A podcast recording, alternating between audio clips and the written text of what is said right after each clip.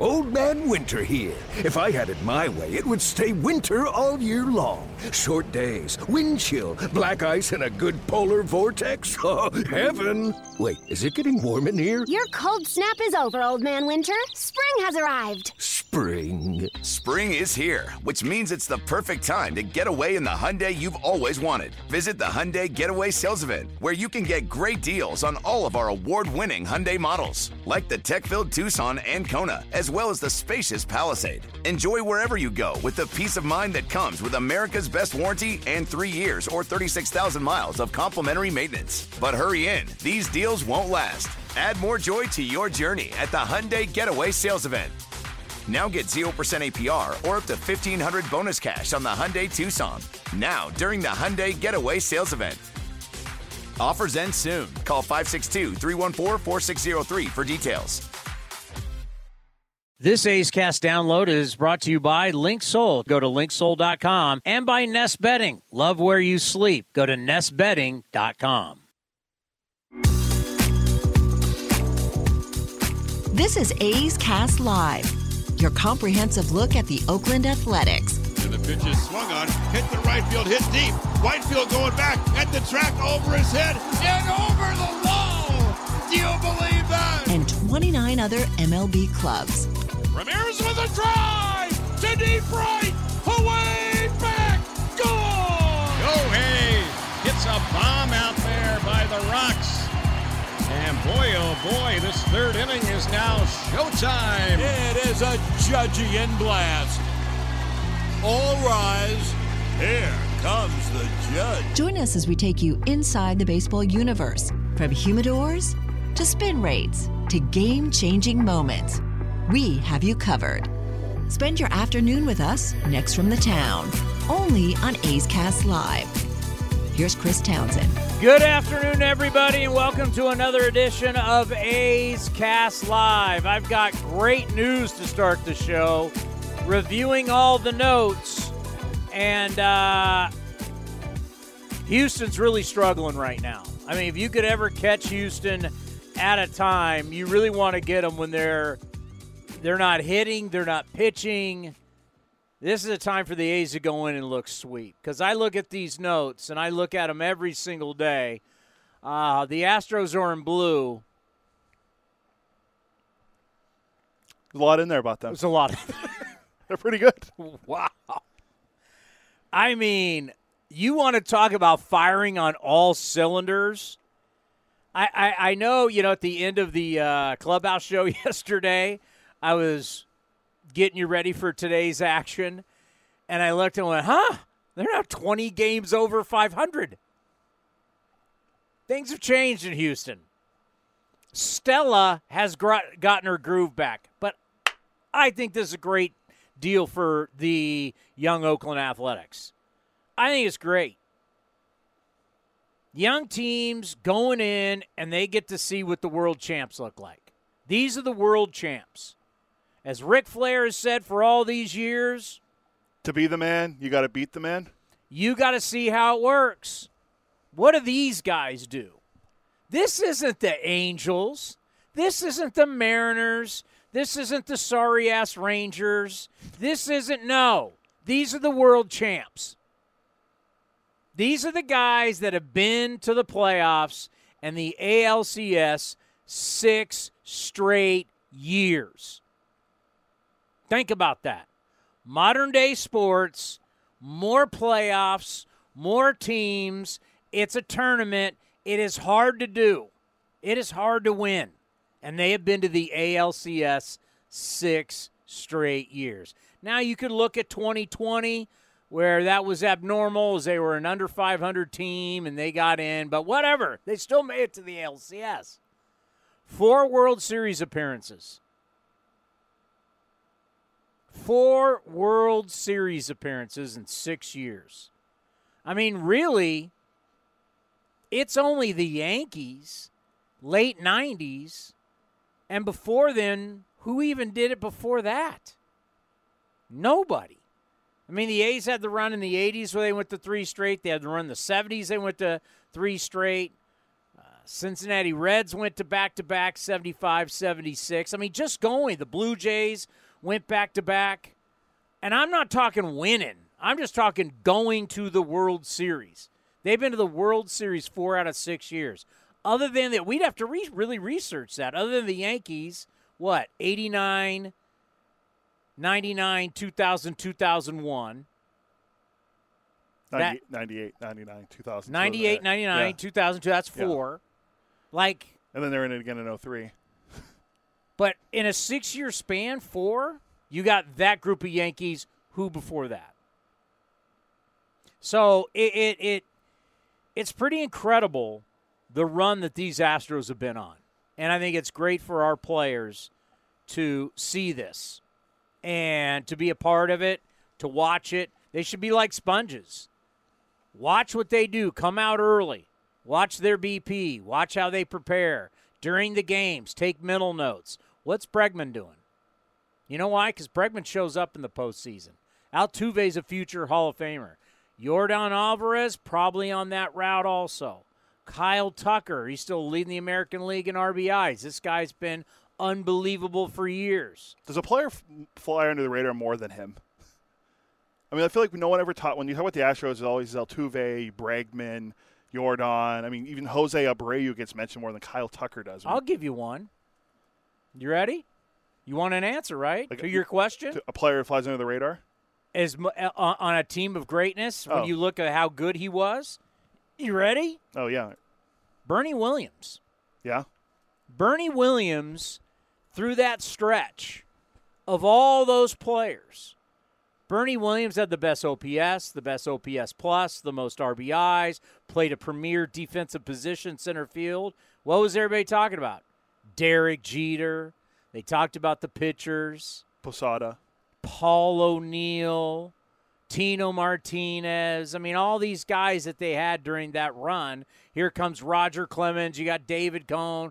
David Wells was a big personality. Andy Pettitte is there. Mariano Rivera. You had all these guys. Yeah, I mean, at one point you had Wade Boggs at third base with Charlie Hayes, Ke'Bryan Hayes' father. But you had all that. Chuck Knobloch came in, who was an all star player. They had all these guys. But if you look at the actual stats and the guy that no one's saying, well, why isn't he a Hall of Famer? And we had him on our show. It was an honor to have him on the show because Bernie Williams, his life and where he is now as a musician, as a legit selling, he like sells his music, a legit musician.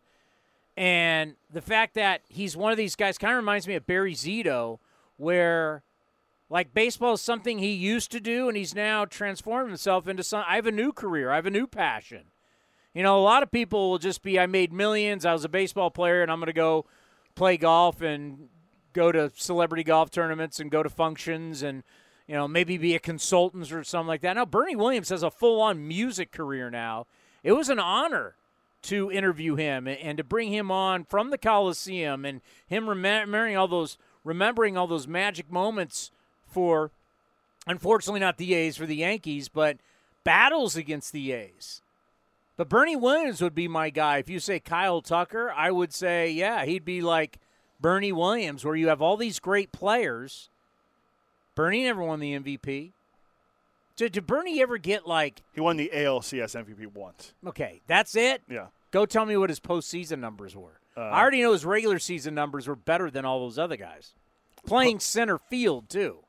Uh, in the postseason, he hit 275, 22 home runs, 80 runs driven in, and had an 865, oh, no, uh, 850 OPS. 12 years in the postseason. Yeah. Think about that. 121 games. Playing center field. He's not playing third. He's not playing left. Not playing. He's playing the premier. There's three premier defensive positions. There's center. There's short. There's catcher. And he was playing center field and hit big time home runs. So I'd say, yeah, to Kyle Tucker. I mean, they're loaded. I mean, everybody's talking about the Atlanta Braves. Everybody's talking about the Los Angeles Dodgers again. Uh, but I, I tell you what, the Houston Astros, a team that yeah, I hate them and will always hate them. But to me, we're past the cheating. Six years ago now. Yeah, the cheating they were past that. I mean, what they've won what they continue to win, we can still hate them. I'm not. I'm not telling anybody not to hate them. I'm not telling them not to go in uh, after them. I even like it when Springer shows up to town and we go after him. Don't ever let them forget. But I got a lot of respect. And what I'm, my whole point is, young players learn. Like, how many times in other sports do you say, "Well, man, I was sitting there and I was watching Michael Jordan." I watch Magic. I watch Bird. I watch Hakeem Olajuwon. I watch Tim Duncan. I guess watching Shaq wouldn't matter because no one's Shaq. But I watch Kobe. Like you watch, like I'll never forget watching Kobe warm up. It was at the end of his career. Kobe would come out like all players do, and he literally went for like 45 minutes like he was not playing that night. It was a workout that was, and then at the time, Ric Bucher was my partner. He goes, Yeah, watch it. No one does this in the NBA. It was unreal how hard he worked and the lather he got hours before the game. And knowing that he probably already lifted because he was a morning guy, Kobe would get up like 5, 6 in the morning and lift. And I think he would show up to the arena, go through that hard a workout, and then go out and play that hard that night. Well, you don't think as a young guy you notice that and you see that and you don't go, damn. So a Hall of Famer looks like. You know, so I think it's important that our young guys get a chance to see that. Martin Gallegos from MLB.com is going to be here at 2.30. Matt Kawahara, we're not talking A's with Matt Kawahara. We're talking Astros. Why? Astros, I guess we can't say honk, but Astros writer now for the Chronicle in Houston. I want to know. What's it, what's it like living in Houston now? I Big want, change. I want to know if he got what kind of flack he got from the trolls. Not right? Like think like because remember, Houston comes to the American League.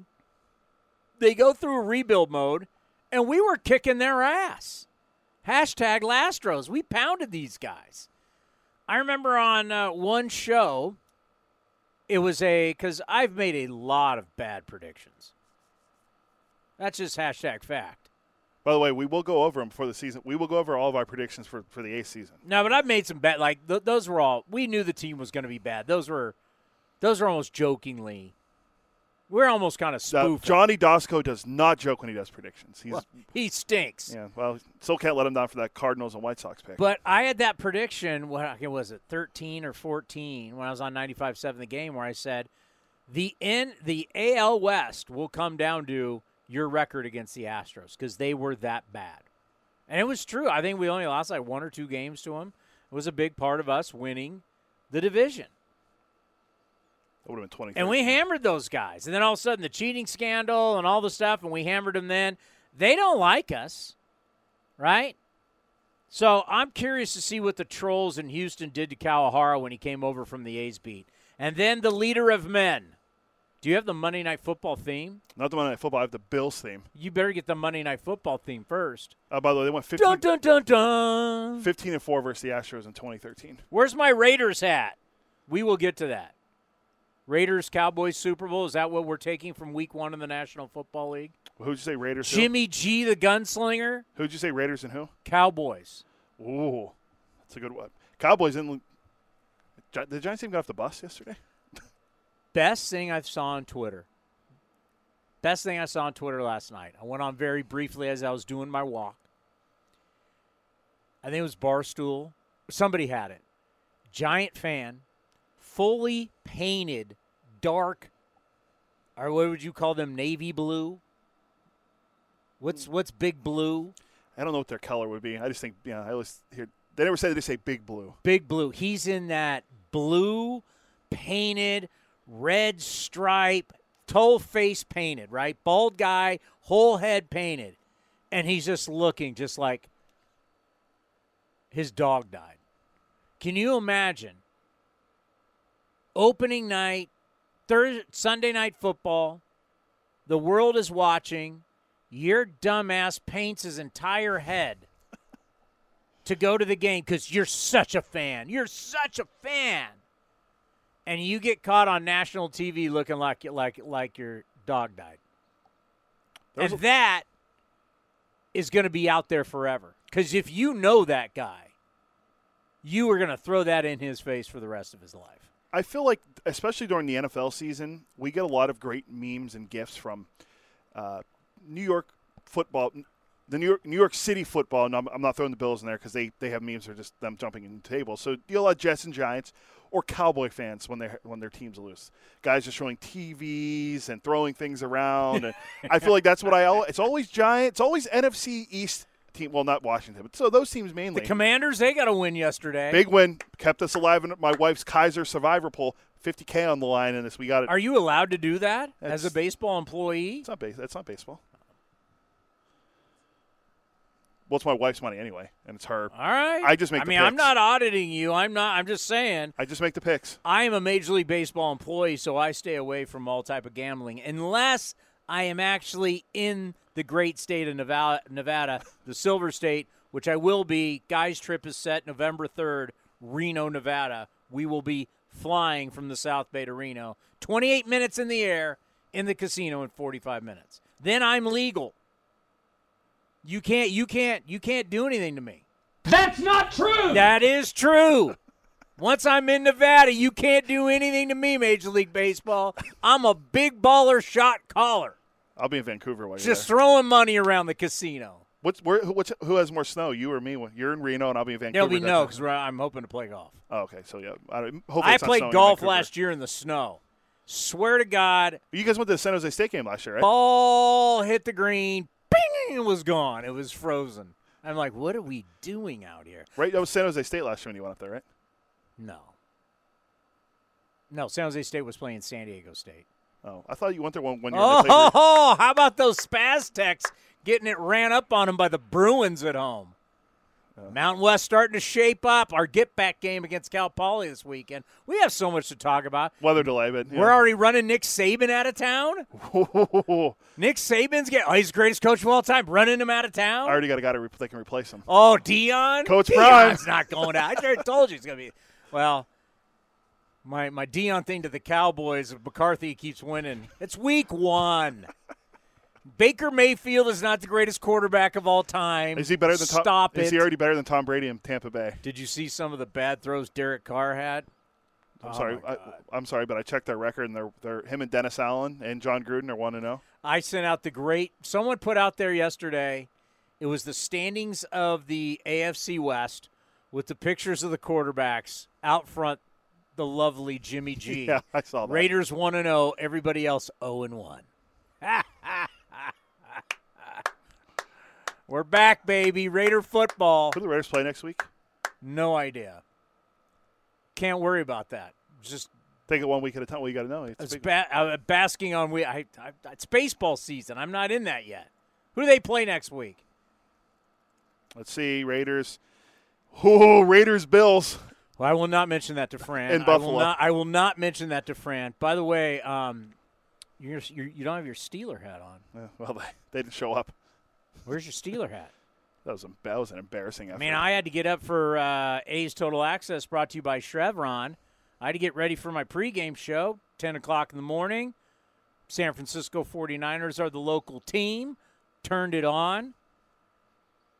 Wait, is that the Steelers? Who are those imposters in Steelers jerseys? Wow, you guys stink. There's only one good takeaway from the game. T.J. Watt's still pretty good. That's about it. Good luck with that one. Good luck with that one. Three sacks.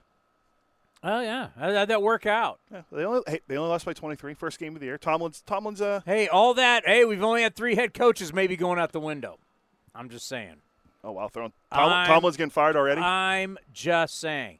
By the way, more importantly than our shenanigans, Major League Baseball and its clubs will continue baseball's tradition of honoring those lives that were affected or lost on September 11th, 2001, while also paying tribute to the men and women who continue to bravely serve our communities and country 22 years after the tra- tragic events of that day.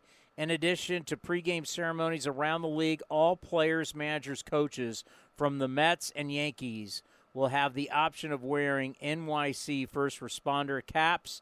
All other teams on September 11th will wear a Memorial September 11th ribbon on the right side of their caps. And I'm so glad that we do this And, you know, we all go back to that day where we were, what it was like, and how Major League Baseball, in so many ways in our country's history, has helped us heal. You know, at that point, where we were on September 11, 2001, I was working at KNBR at the time. I was on the morning show, the Gary Radnich morning show. And I remember as you get in early, our board op, who had been there throughout the night, said, Hey, come here. A plane has crashed in the World Trade Center. And at that point, you're like, you know, you weren't thinking much about it and you're just kind of sitting there watching the news and you're getting ready for the show. And it was getting close to where I always open the show up with a sports update and a little bit of a commentary, and then Gary would come in. He always he would come in as the show had just basically started. He sat in his car and would wait, and he'd always grab my shoulder, let me know he was there, and I would finish, and then he'd pop on, and it's the Gary Radnich show. And as I was sitting there, all of a sudden the second plane hit and it was like, oh my God, we're under attack. And then I had to go in and do a sports update. And why it was significant, the sports update, was because this was at a point where Barry Bonds was tracking, of course, KNBR being the giant station, Barry Bonds is tracking down Mark McGwire's record. And they were in Houston at the time, back when the Houston was in the National League. And before you know it, uh, games were canceled. Games were canceled for days. Uh, it was, uh, but it was really baseball that helped us have a, a distraction and come back because we were all so glued to the news and the devastation and and the lives lost, and we couldn't believe that this happened. You know, we hadn't seen anything like this in our lifetimes. The last time was Pearl Harbor. So it was baseball that people started getting away from the news a little bit and baseball brought us back to a little normalcy. And obviously, what happened in New York, I'm glad that we see it. We just saw it last night with the hats of the New York Giant people, and you're going to see it with Mets and Yankees. The Yankees are taking on the Boston Red Sox. So I'm just glad that baseball still does this year after year because at some point it could have been where you kind of let it go. But I'm glad that they don't. And I'm glad that baseball just doesn't make it a New York thing. The same thing, same way we do, you know, because at some point it could have been Jackie Robinson just could have been a Dodger thing. But we don't. We do it throughout Major League Baseball. And I think it's key that we continue to do this. And I think Major League Baseball has done a great job continuing to honor, and we'll do it all around the ballparks because there will be people who were just little kids during that time and they don't remember. And and obviously when you're a child, you don't remember a lot of things. So it's something that I mean, you were really young. 7th grade. Yeah, you were in 7th grade. And I grew up and where I lived was only about 40 miles from Shank, where Flight 93 uh, went down in Shanksville, Pennsylvania. And they've done a really nice job of turning that, that into a, a beautiful memorial that they've done there. I went. My wife and I went back in 2018 before we went to the All Star game in DC, and my my family and I, my mom and dad, my wife and I went up there, and it's it's really well done. It's they did a really good job of you know remembering everyone that lost their lives that day. And yeah, seventh grade. It's crazy to think that I was 22 years ago, and I was in seventh grade, so I would have been what 12 years old. Well, I think about my own kids who are now seniors in high school, and they obviously weren't born yet. And we went, when we did our 2019 East Coast trip, and I took them to the uh, World Trade Center Memorial, and it was just wow being there because I had been to the World Trade Center, and then now you're you're standing there, and you know I've been to New York, but I hadn't been to that south part of Manhattan, and it's so long, and now to be there and they're gone, and to go through there and to go through everybody should go. It's they they did a spectacular job, and I actually and a former Cal football player, baseball player, Brent Woodall, who was a tight end for Cal, very terrific athlete, ended up getting drafted as a, a tight end. He was a massive left-handed pitcher. Well, I played with him in the San, San Diego Collegiate League, so I got to know him, and uh, he was unfortunately lost his life working in the World Trade Center. So to go in there and to see his picture was like, wow. but they did a great job. And so I made sure I took my kids there. And I think everybody, if you get a chance to go to New York, make sure you go to the memorial and go see it. And it's just it's to to look at like what some of the fire engines look like, how some of the steel was just twisted and everything, and to know what that day was like, what it was like in the city, and what it was like in New York, and what people went through. So if you get a chance to go to New York, I highly recommend that you do that. And I think it's important that, you know, for like my children, because my children, you know, they look at it and they go, oh my God, this really happened? Like, yeah, this really happened. And so you want generations to know. And you don't want people to forget. And what we do realize too is that those first responders for what they what they went through and how many have died since because of when you're rummaging through what they were breathing in and all the things that affected them. So many have died since they did everything they could trying to save people. It may have not cost them their lives on that day, but years later, they so many first responders have lost their lives because of their because of their bravery and I and because of their bravery. And I want to make sure we don't forget them either, because yes, you may have died later, but you're dying from causes of what you did trying to save people and being in that rubble for you know, just not days, weeks, months. And what that did to your body obviously was so unhealthy. And so we don't want to forget them either. No, well said. And uh, I haven't got a chance to go to the memorial at, in New York, but I, you know, I've, I've never actually been to New York City yet. But I will eventually get there, and I it's at the top of my list of things I want to see there. So I'm glad baseball is doing it. We know we'll see it tonight with Jets and Bills as well because it's two New York teams playing, especially they're playing in well, they're playing in New Jersey, but it's the Jets, so they'll do a nice job with that too. But it's nice that baseball does this every year, and it's not I just mean, you said it's not just a New York thing. MetLife looks right, yeah, where the Meadowlands, right where the uh, I mean you they when they were practicing, you would see you would see the uh, flames. I mean, it's just right across the Hudson. Yeah. So I know you've never been to New York as a person who grew up on the East Coast and never been to New York. Yeah, I've been to New York, just never New York City. My family weren't big, uh, big city people. Went to I went to upstate New York. For what? Um, what would you go to upstate New my, York for? My aunt was in from or great aunt was in from Ireland, and she had a house there. In upper state New York. Yeah, I think actually I did go to Coney Island though, so I guess I did make it close to New York City. I had Nathan's. I think I had a Nathan's hot dog. I was did young. you have a Nathan's? I think I was like ten when I went there. I mean, how many did you have? Just did you have seventy in ten oh, minutes? I'm not like the greatness that is Joey Chestnut. The but. greatness that is. Uh, saw something I don't know how people feel about it. Like in life, some people think black and white, right? You want right or wrong, yes or no. A lot of, I don't know how many people think that way, but some people do, some people don't. But I know a lot of people do. And I think I think that way. And I've always been somebody that and this is just something I saw literally it's what 2:30 I saw this at 1:30 and I went, "Huh. The technology is changing amongst us in baseball." And I know that scares people. But ever since we brought in Hawkeye, and Hawkeye was the technology used in tennis. So if you're ever watching tennis, which probably if you watch this show, probably a lot of you don't, but if you are one of these people that watches tennis and you would see where they could show you exactly where the ball hit, whether it was on the line, not on the line, I mean, you're like, oh, pretty cool. It's in or it's out.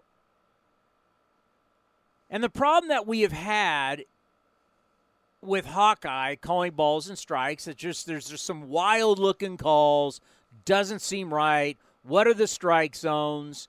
You know, you can't just say, hey, every single guy who's five nine has the same strike zone. That's not the case. How tall is Rickey Henderson? I was going to say like five nine, five ten. I mean, I we're, we're, we're, Rickey and I are pretty much eye five, to eye. Five ten. Yeah, so he's five nine. Rickey, Rickey and I, I did the same thing. I said I was five ten. Hell, I said I was five eleven. I'm five nine. Rickey and I are eye to eye. I've interviewed him a bazillion times. We're eye to eye. Well, Rickey Henderson squats, right? So how could Rickey Henderson's strike zone be that of a guy who's five nine? It just isn't. He has a rare he has a rare batting stance where he gets super low and crouches. So his strike zone really is like that. Pete Rose did that. Pete Rose had the Pete Rose had a, I mean, so you couldn't give them a strike zone and say, well, Rickey Henderson's 5'10. All right, I'll go with that. He's 5'10, he gets a 5'10 strike zone. So my point is not every 5'10 guy, not every 6 feet, 6'3, whatever, not everybody is the same. All bodies are different, all stance are different. Like Giancarlo Stanton, who's straight up weird stance, is going to, just because a guy could be the exact same size. Was he like six five? He's a massive human being. Like one of a guy who's six five kind of crouches a little bit more. It, well, they're not going to have the same strike zone. Six six. He's six six. So it's like it's tough to say whether well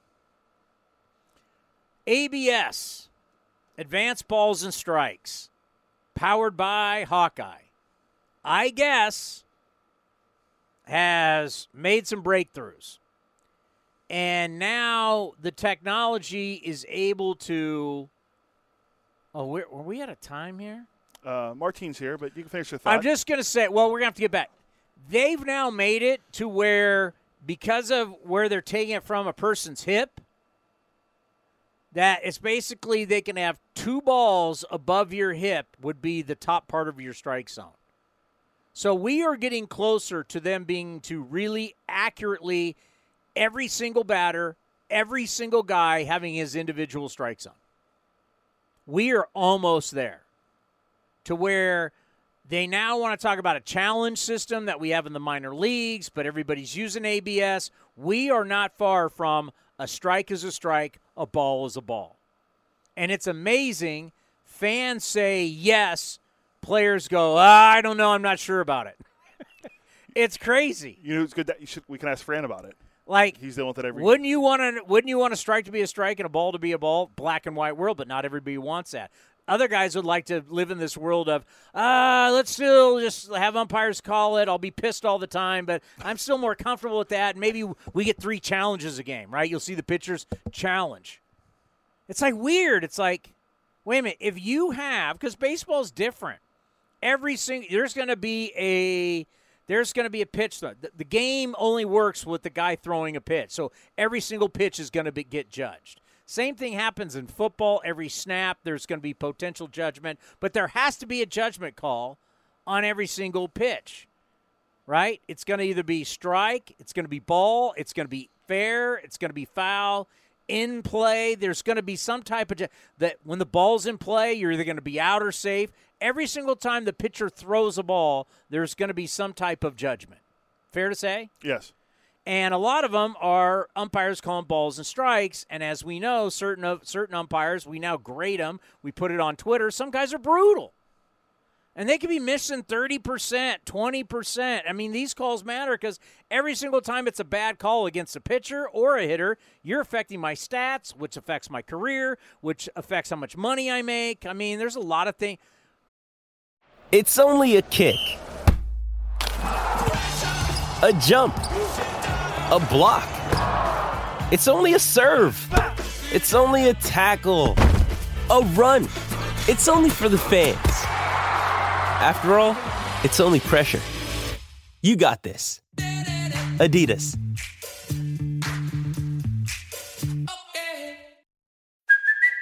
It's Kaley Cuoco for Priceline. Ready to go to your happy place for a happy price? Well, why didn't you say so? Just download the Priceline app right now and save up to 60% on hotels. So, whether it's Cousin Kevin's Kazoo concert in Kansas City, go Kevin, or Becky's Bachelorette Bash in Bermuda, you never have to miss a trip ever again. So, download the Priceline app today. Your savings are waiting. Go to your happy place for a happy price. Go to your happy price, Priceline. Why wouldn't you want just simple question like fans for the most part?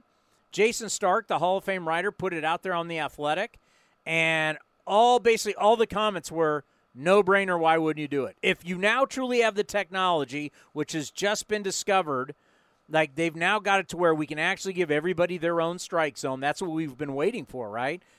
Why wouldn't you want it? And players are like, eh, I'm kind of afraid. I'm not sure. I'll dabble with the with with the with the challenge system. But yet you're still going to have players night after night, dugouts bitching and complaining, hitters bitching, pitchers bitching. It's like guys, we have a chance to get rid of that. Ke'Bryan Hayes came out today and said he wanted it. How about Ursig the other day was, com- I mean, visibly complaining in Texas, and then you go look at MLB.com and not one was a strike.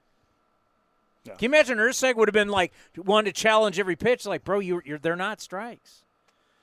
Martin Gallegos from MLB.com is with us here on A's Cast Live. Are you in Houston? I'm not. Actually, I came back after this Texas series, so uh, I'm off this series. But I was I was in Arlington for the last three days. How are you? I'm good. You know, we're getting down to the final stretch here. Just a few weeks left. It's crazy. I mean, it feels like it has been a grind, but now that it's only three weeks left, it feels like it's all gone by pretty fast. But I'm good. Yeah, isn't that weird? Like this is a historically bad season, and we've seen a tremendous amount of bad baseball. But now, since we're here, and like all of a sudden, like it's funny, I. I I follow some of these uh, Twitter accounts. Halloween's 50 days away, and you're like, wow, it doesn't seem like it was all that bad after all. Yeah, I mean, I think especially recently. I mean, I mean, there was a you know the beginning of the season was about as bad as it could get, right? But I mean, especially here in the last month or so, I mean, we've been seeing some pretty good baseball. Even you know the losses are still there, but um, they've been pretty competitive. So it's been fun just to kind of see kind of the new you know, we've all, we've talked about the youth movement for a couple years now, how we wanted to see it, and we've kind of seen it now with all these young guys coming up. So that's been a, a I think, a positive of the season. All right, two part question with this uh, ABS calling balls and strikes. There's the media guy, and then then there's you. I want you to, if you, what you think the players' answers would be. All right, so number one, for you, would you like to see if this is truly the technology really works? Everybody has their own strike zones. Strike's a strike, ball's a ball. Would you like to see that in our game? I would, yeah, especially if, if the technology is like ready. Yeah. All right, part two. You go into the clubhouse and ask the players, what answer do you think you get the majority of? I think with this clubhouse, I think majority of them would, would like it because a lot of these guys have been down there in the minors, you know, for a lot of this this year. I, I, was talking to Ryan Noda about it uh, not too long ago when he was uh, down there for his rehab stint. He, he said he loves it. Um, he did say there was still a little bit of things to work out. They they were they still kind of manipulated a little bit the batters to to uh, you know work their way on on base, especially a guy like him with such a good eye. But um, I think it's it's getting close, and I think all those guys since they've had a, a taste of it um, in the minor leagues, I think they're all used to it. And I think you know if, if MLB was to come and say, hey, we're going to implement this, this clubhouse specifically, I think would be all for it. I know around the league there's some more veteran type clubhouses that maybe might be opposed to it, but in Oakland, I think these guys are I think most of them are all for it. That's a great call. Now that I think about it, that's a really good call because what what the future what the future is is these kids get technology. And all these guys that would not want it, well, they're going to be out of the game soon. So you're the, what you're seeing with the A's is the future of baseball, and the future of baseball has now seen it in the minor leagues. They're you know they're so used to technology now in college baseball and minor league baseball that this is like yeah let's let, let's do this. That's a good call. I didn't think about that. So it's like it's almost like we gotta we're gonna weed out all the. I mean, look at all the people bitched and complained about the clock, and now it's not a problem, right? So yeah. we're we're gonna weed all these people out, and this next generation is gonna be like, bring it on, let's go, and it will not be a problem. Yeah, for sure. And I mean, I got that sense from spring training. Like all these, a lot of these young guys, since they've been in the minors, they've they've kind of dealt with all this. There was a couple of veteran guys who were kind of worried about the uh, the pitch clock. I know Trevor May was was a little, you know, worried about that just because you know he's been in the league for a long time. But even he's he's adjusted to it, and all these guys, like you said, it's not even an issue anymore with the pitch clock. So I think you know all of it is just kind of you know getting your your feet wet with it, and um, eventually you know you, you get used to it the more reps you get. So I think all, all these changes have been a positive so far. So, you know, why not keep them coming? You know, I've, I've been trying to come up with a comp for Zach Gelof, and I think I've come up with a pretty good one. I came up with Ryne Sandberg, Hall of Famer. Ryne Sandberg was six one. He was a bigger second baseman, sure handed, won all those gold gloves. Early in his career, could really run. I mean, he had multiple 30 stolen base years, one year I looked at it, he, he stole 54. Obviously, he had power for days. He's one of the greatest power hitting second basemen of all time.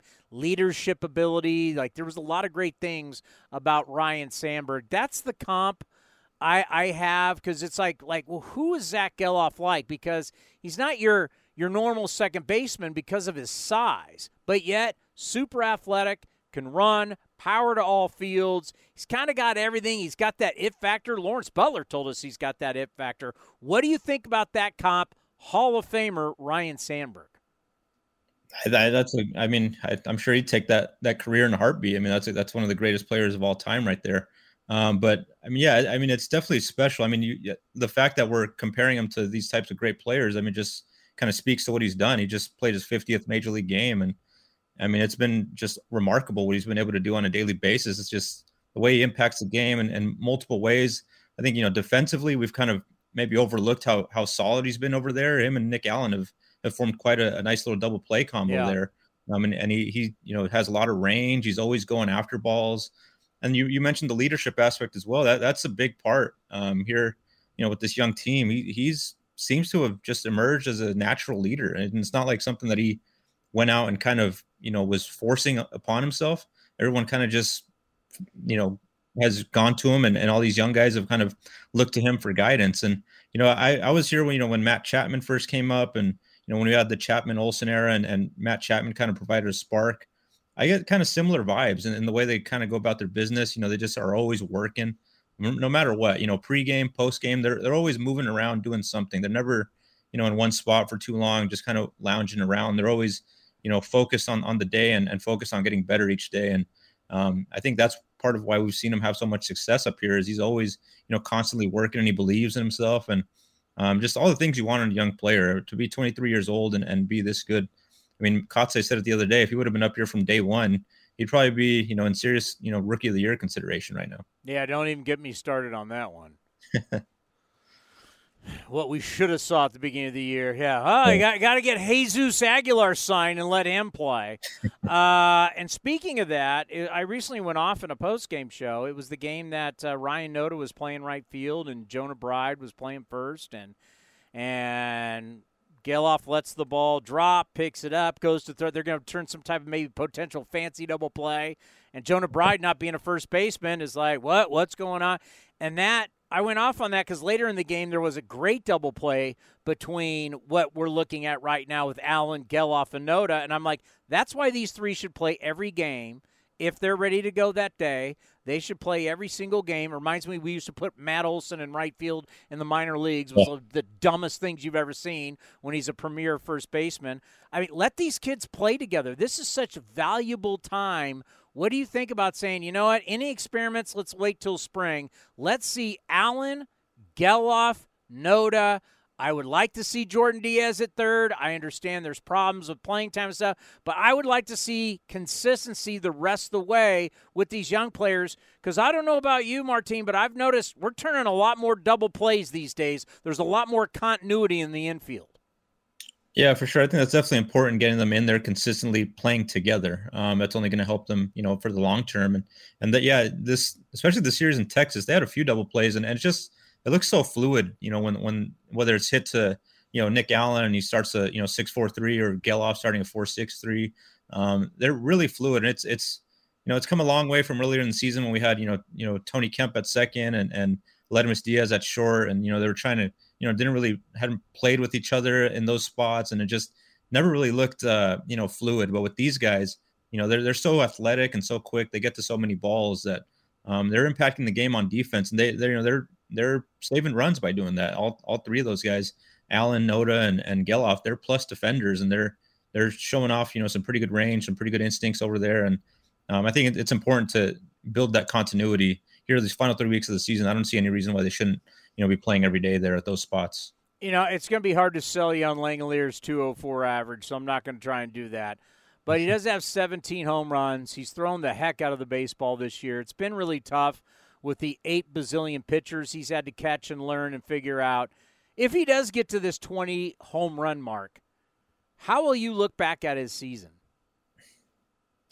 I think I'll look at it as definitely the the second half is, is where he turned it around. Mainly these last this last month and a half or so, the power is, has shown up, and um, the way he's handled this pitching staff. I mean, every pitcher that we talk to has you know really complimentary just about how he handles them and uh, how he calls a game. Obviously, we all know about the arm that he has and the, the amount of runners that he's he's thrown out, and I think I mean, it's hard because we had such high expectations coming in. Obviously, they traded away Sean Murphy, and that's a huge signal that this guy's ready to take over. But I mean, it is his first full year in the major leagues, and I think we have to kind of real remember that and and keep in mind that you know, as as highly touted as he was, there still is kind of that that learning process that he has to go through.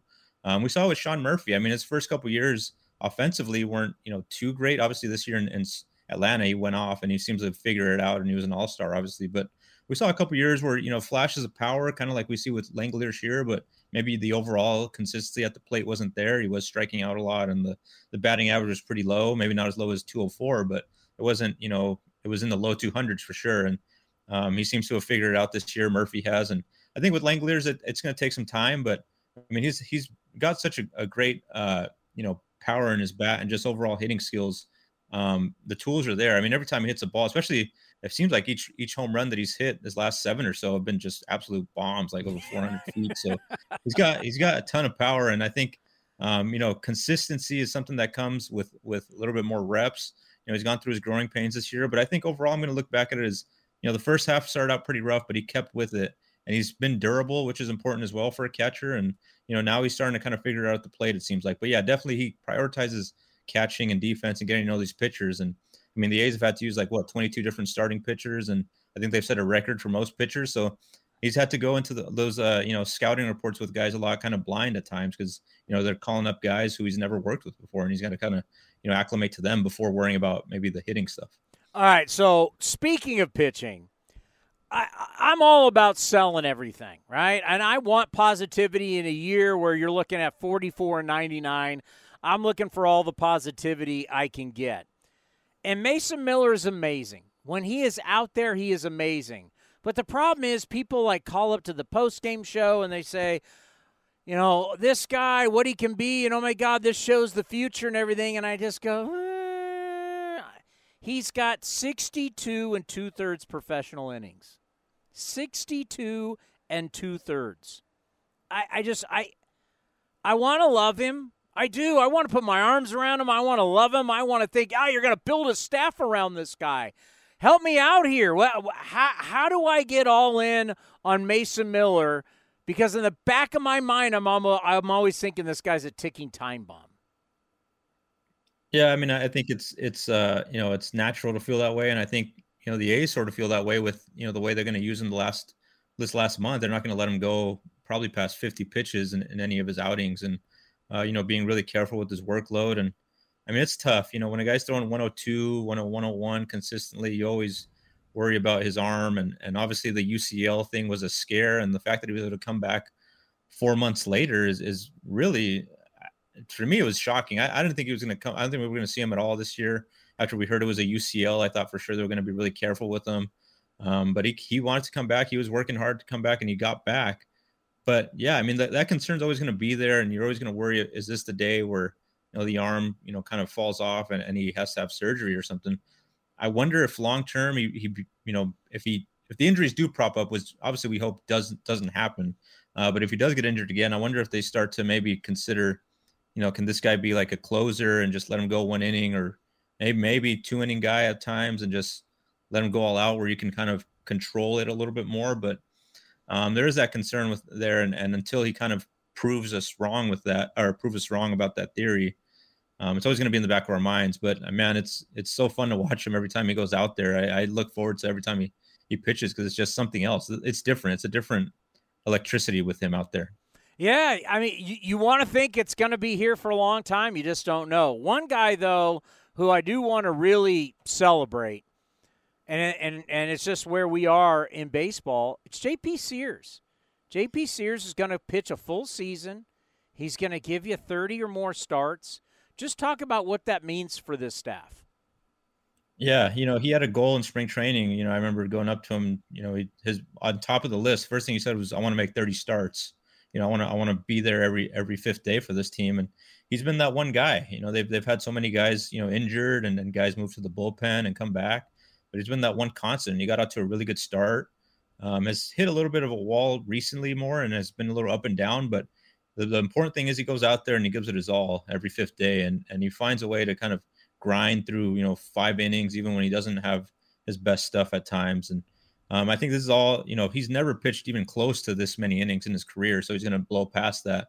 All these guys are really, but especially Sears because he's never been on this type of workload. But for a guy who started out in spring training, we didn't even know if he was going to make the rotation. There was a good chance he was going to start the year in the bullpen, but then they had those injuries to Rucinski and, and Blackburn, and he kind of uh, earned his way onto the rotation. But he was a guy, even even with the Yankees, who was kind of a, a you know hybrid guy, who would pitch relief some, but this year, I mean, he's he's gone out there and proven that he's a major league starter. You know, whether it's a, a back end of the rotation or whatever, um, he's a guy who you can count on every fifth day. He's going to go out there and, and and give you a, decent chance uh, to, to, stay in the game and maybe win it. But um, you know, the stuff isn't flashy, but he he gets you know he gets you know the home run has been an issue for him this year, but um, you know overall he goes out there and he, he battles, and that, that's something that I think Mark Kotsay always you know preaches going out there and being competitive uh, with whatever you have on a given night. You know, Mark Kotsay, this has been a rough two years. And I know he signed up for it, but I know it hasn't been easy for him. We get a chance to talk to him every single week. One, one of the interviews I did, I said, you know, everybody's always asking you about everybody else. I want to ask you about you. How are you doing? And he kind of like sat back and was like, you know, it's interesting you asked me that. Because a lot of we don't ask him about him very often. We're always, what about this player? What about this? What about? I mean, how do you think he's holding up? Because Mark Kotsay's not doing this because he needs the money. Yeah, I mean it's been rough. I mean we've seen the results, and it's tough for him because you know he has to you know deal with this kind of nonstop. You know the players can go home and and kind of you know go to sleep and, and not think about things for the next day, but he has to you know, stay up all night, kind of second guessing himself at times of did he make this right move? You know, wins are already limited as it is. So when they have a chance to win, and and if he feels like he didn't make the right move in a given situation or didn't play the right guy at the right time, he kind of blames that on him and, and kind of has to take the fall for that. So it's been rough for him, but um, you know, he's done a great job in terms of just keeping these guys motivated and going every day. I know they're major leaguers and you know they should show up every day motivated, but I mean, that's easier said than done when you go through 200 lost seasons like they're, you know, on the verge of. And he's not once have I seen this team, you know, show up and kind of be lackadaisical. They show up ready to work every day, regardless of what the what the record has been. Um, they're they're coming in there and, and, feeling like they have a chance to win that day, and I think it kind of speaks volumes. Every guy in that clubhouse you talk about loves loves Kotsay, and um, they think he's done a great job with them. Um, and it's been, you know, he was dealt the hand that he was dealt. You know, it was difficult. You know, first day on the job, basically they traded away all the guys from the last run, and he's kind of had to piece together, you know, these teams over the past couple years. But um, he does a good job with this young team. I think he's been a great uh, resource for them as well, of being, you know, kind of an influence on the younger outfielders like Lawrence Butler and Esteury Ruiz, especially helping them out in center field. And the one thing I, I noticed is he, he's, he, you know, really gets along with all these, and he makes it a point to go to all these guys, whether it's, you know, the Latin guys, the young guys, the the older guys on the team kind of builds a, a, rapport with all of them. And I see him pregame just going around the field with his, you know, fungo bat and just talking to everybody. And um, he does a good job of staying in communication with everyone and, and just making sure that everyone knows what their duty is on a given day. So he's been, I think he's been a, done a remarkable job with, with what he was given for sure. All right, we're going to end on this, and I'm going to ask you throughout the off season because we'll talk to you during the off season. We'll see you at the winter meetings. But as of right now, what's the one thing – is that us or you? All right. What is the one thing you're most excited about with this franchise going into the offseason? Well, uh, we start with Zach Gelof, obviously what he's done this year, but really just kind of the core of, of young guys um, that are getting their feet wet here. Um, whether it's you know Gelof, Butler, um, Soderstrom, obviously Mason Miller, um, these guys are getting valuable experience, especially in this stretch right here that they're playing that the Rangers and the Astros, and they got the Mariners coming up um, against playoff contending teams. You know, they're they're excited. These guys are excited when they go into like when they went to Seattle, you know, not too long ago, and, and it was a playoff like atmosphere. Yeah. The stands were full. Um, they they loved being in that atmosphere, and, and you know, Lawrence Butler talked about how just fun it was, and that was his favorite um, uh, series as a big leaguer so far. Was like 40,000 people every night. He obviously hit that bomb that one day. I think it was the last game of the series. And um, he kind of soaked it all in. And all these guys have been soaking it all in. So they're getting this valuable experience. Then going into next year, I mean, there's even more guys who are knocking on the door. A guy like Darell Hernaiz at AAA, Joe Estes, these guys are close as well. Denzel Clark. Um, we're kind of seeing these guys who have been talked about the past couple of spring trainings as, you know, these guys are going to be the future. Just wait until they come up. We're seeing them come up and and they're you know having some success. You know, uh, Soderstrom's been struggling a little bit, um, but he did hit a homer the other day in Texas, and he kind of has had uh, you know to work on you know his confidence level. Obviously, dealing with struggles really as a hitter for the first time um, in his whole prof- in his whole baseball career, really. Um, but all these guys are getting their feet wet, and I think that that gives me, if I'm an A's fan, you know, I'm excited for next year because these guys are kind of getting that experience, and maybe they can hit the ground running next year with maybe even even more young guys on the way if they can play their way onto this team out of spring training. All right, buddy. Be well. We'll talk to you soon. All right, Tony. Sounds good. See ya. Martin Gallegos, MLB.com, does a great job covering the Oakland Athletics. And and I think, no question, it would be fair of you to say, how could you even ask about whether you could be excited about going into the offseason when you are 44 and 99? Can you turn me up? A lot? You know what? I, I think I figured it out, Cody. See right there? Yeah, I'm good. But when we have the guest, he's super loud. They're super loud in my ears. And my ears are starting to get sensitive as I get older. That makes sense. Years of wearing headphones, I think, is not wearing well on my ears. Well, see, right now we sound normal. The guests sound like they're blaring to me. He was a little hot, so I turned him down a little bit, and he kind of leveled out a little bit. That's that. That was something. But it happens to me, though. It's just it's me. Uh, I think it's fair. I think you could say as an A's fan, "What the hell are you talking about?" Let me explain myself. Can I explain myself to not look like a total homer, which I'm not trying to be. I'm trying to be consistent because I said this a while ago. I had criticism of the franchise for signing a bunch of blah veteran guys. Falling back on their old. See, they used to be able to do it 90 million. Now they didn't have 90 million. And I've kind of explained, if you followed A's baseball over the years, how they would do things, right? It was a ton of movement. Guys in and out and in and out, and little money being exchanged here and there, and minor league free agents. And this guy had to be called up by this point, or he'd be a free agent. So let's now call up Brandon Moss before he loses. You know, constantly, here's a Kila Ka'aihue. It was just constantly moving pieces, moving pieces and trades. And not a whole lot of, Look at our great draft picks. Right? The A's weren't built on that.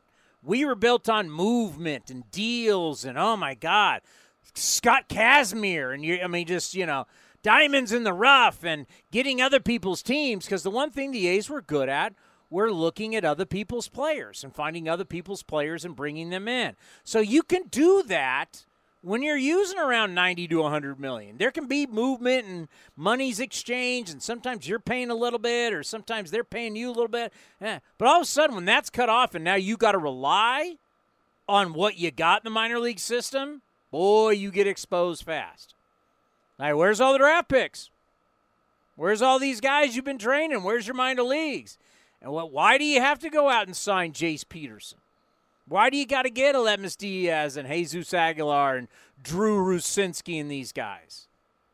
But I think now past that. What excites me going into next year, and I said this, if you let the young guys play, at some point they will get better and you'll win more games. Stop with the hodgepodge garbage.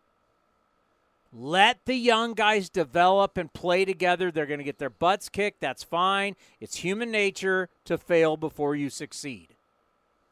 Some of us see any failure, you want to shut people down because you're afraid of failure. Not me. JP Sears is struggling. Should him out in, in August. Would that have been a good move now? No, but Martin said he was hitting a wall. That's what I saw. He said he was hitting a wall. He is, so what? Hit a wall. It's professional sports. Do you still show up to work when you hit a wall? Yeah. No, we, we don't shut you down. Oh, Cody's not feeling good. You can take the next two months off. No, oh. you got to go to work. You got to learn to be able to play when you don't feel 100%. You got to learn how to still be a husband, a wife, a father, a mother. You still got to live life when you're not 100%. And for some reason, you guys don't believe in that. It's like, what, what? Are you telling me come week three in the NFL, everybody's feeling skipping into work every day? This is great. The whole team would be out on Sundays. What what sport would you watch on Sunday if guys didn't hit walls in the NFL? What who would play? Fair point. That's not true. I mean, you're beat up after training camp. We would have no teams. I mean, Steph Curry couldn't even play a season if that was the case. So it's great. Look, I mean, JP Sears is going to grow as a person, as an athlete. The accomplishment of 30 starts, it's going to be great for him. So stop shutting everybody down. Stop stop worrying about, oh my God, he's failing. Tyler Soderstrom's failing for the first time in his life. Oh my God. What do we do? What do we do? Shut him down. Send him down. No, no. I, I thought let him compete. he should have stayed up here the whole time. Grow up, compete, learn. And if you can't, then you'll be gone. I mean, that's just how it works. You got to learn to adapt and get better. And that's all of life. That's all of life. We've all struggled. It's okay to struggle.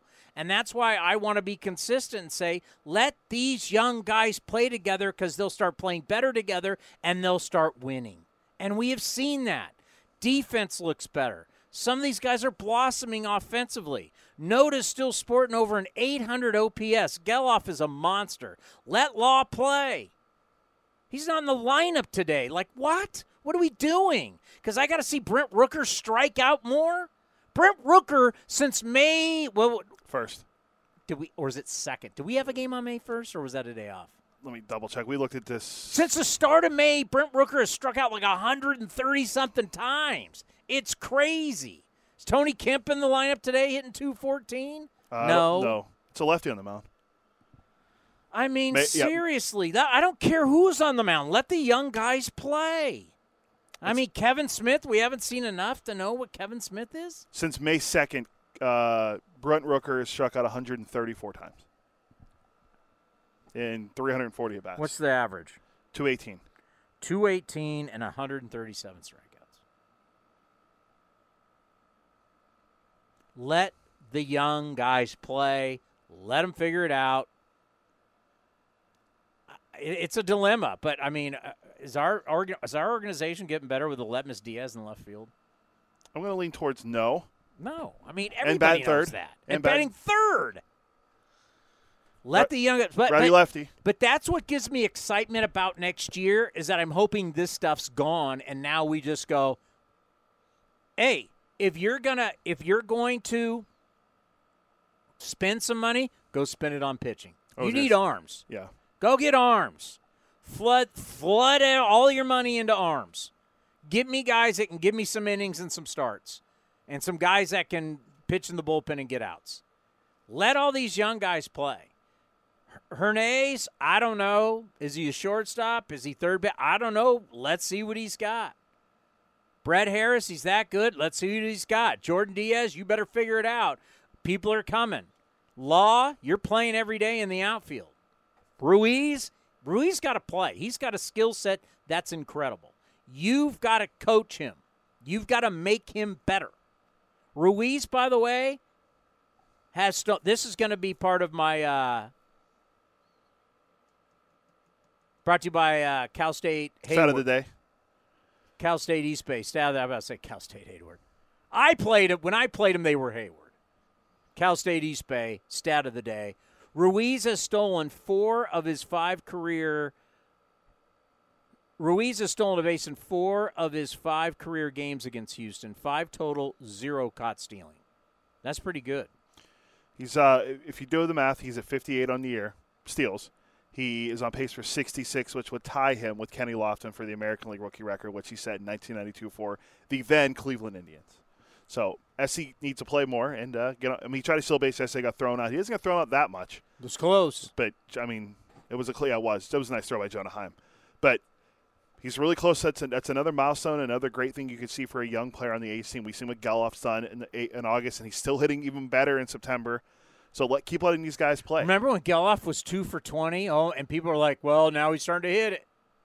People already were worried when Gelof was two for 20. This is a game of failure. You have to understand you're going to fail. People were starting to panic when Gelof was two for 20.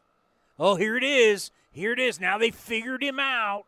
I think he's hitting three. He's hitting 273 right now. I think he's hitting 316 in September, if I'm not mistaken. I'm okay. I'm, I'll, I'll tell you right now what he's hitting. I was looking at some of these last With five night. extra base hits. I, I, I, I, I, I'm, I'm having a hard time stomaching playing players who have negative wars. I mean, that's kind of something we can all agree upon, right? Negative wars, not good. He's hitting 316 in September. Five extra base hits. Hit 286 in August. In July, he hit 218. Okay, he struggled, but you know what? So what? Let him struggle. God, this whole thing that we can't allow anyone to Uh, struggle is ridiculous. It's in the notes too, but it's pretty crazy. He has the third highest WAR already on the team. Well, we're playing guys who have a negative WAR. Uh, correct. We're giving guys lots. I said this yesterday in the post game show. I'll stand by it. There are decisions that get made with every team down the stretch, bad teams, that are just like, what are you doing? And then everybody gets the pass in the offseason because we move forward. You know, as I always say, your windshield is bigger than your rear view mirror. Why? Because you're always looking ahead. Your future's more important than your past. Got that from the great Dick Callahan. Where's my Dick Callahan mug? Uh, it's over here. Get DC up here. He hosts uh, Nolan Ryan. Oh, that's why we took it down with the rain. Dick Callahan, one of the greatest human beings of all time. Dick Callahan said to me, Townie, there's a reason why your windshield is bigger than your rearview mirror because your your future is more important than your past. So we'll forget about this. We'll forget about next year. We'll get to spring training, and everything. But a question should be next year. Hey, remember last year? You're playing. You're giving substantial at bats to guys with negative wars. We did. I did the numbers. There's only one guy that's more bats than a guy, than some of the guys with the lower wars on our team. One guy, Name him. Tim Anderson. Ooh. And they're paying him a lot of money.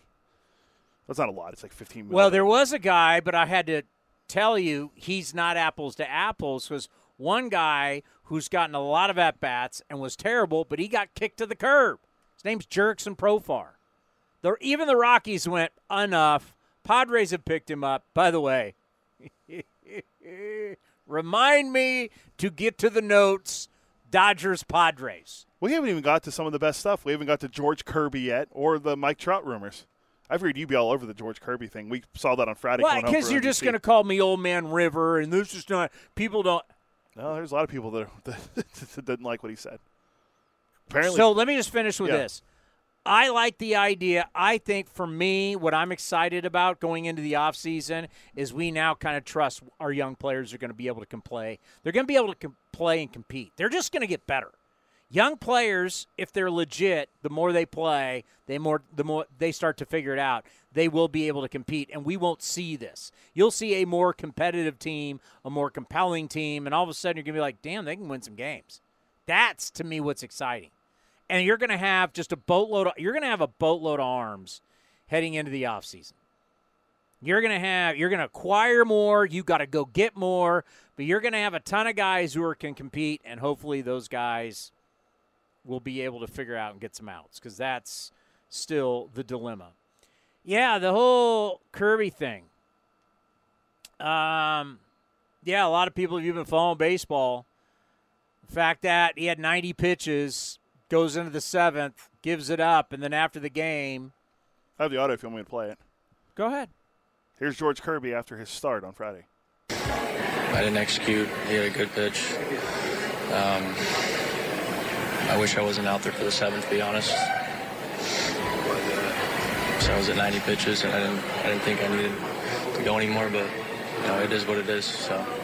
Is that a conversation in the dugout, or is it? It'll be a conversation soon. Yeah. Mariners pitcher George Kirby, All-Star pitcher George Kirby. That'll be that'll be a stain for a while. He did come out and apologize the next day. Doesn't matter. He got ripped by a lot of people. Doesn't matter. It doesn't matter. It is a. It's shame on him.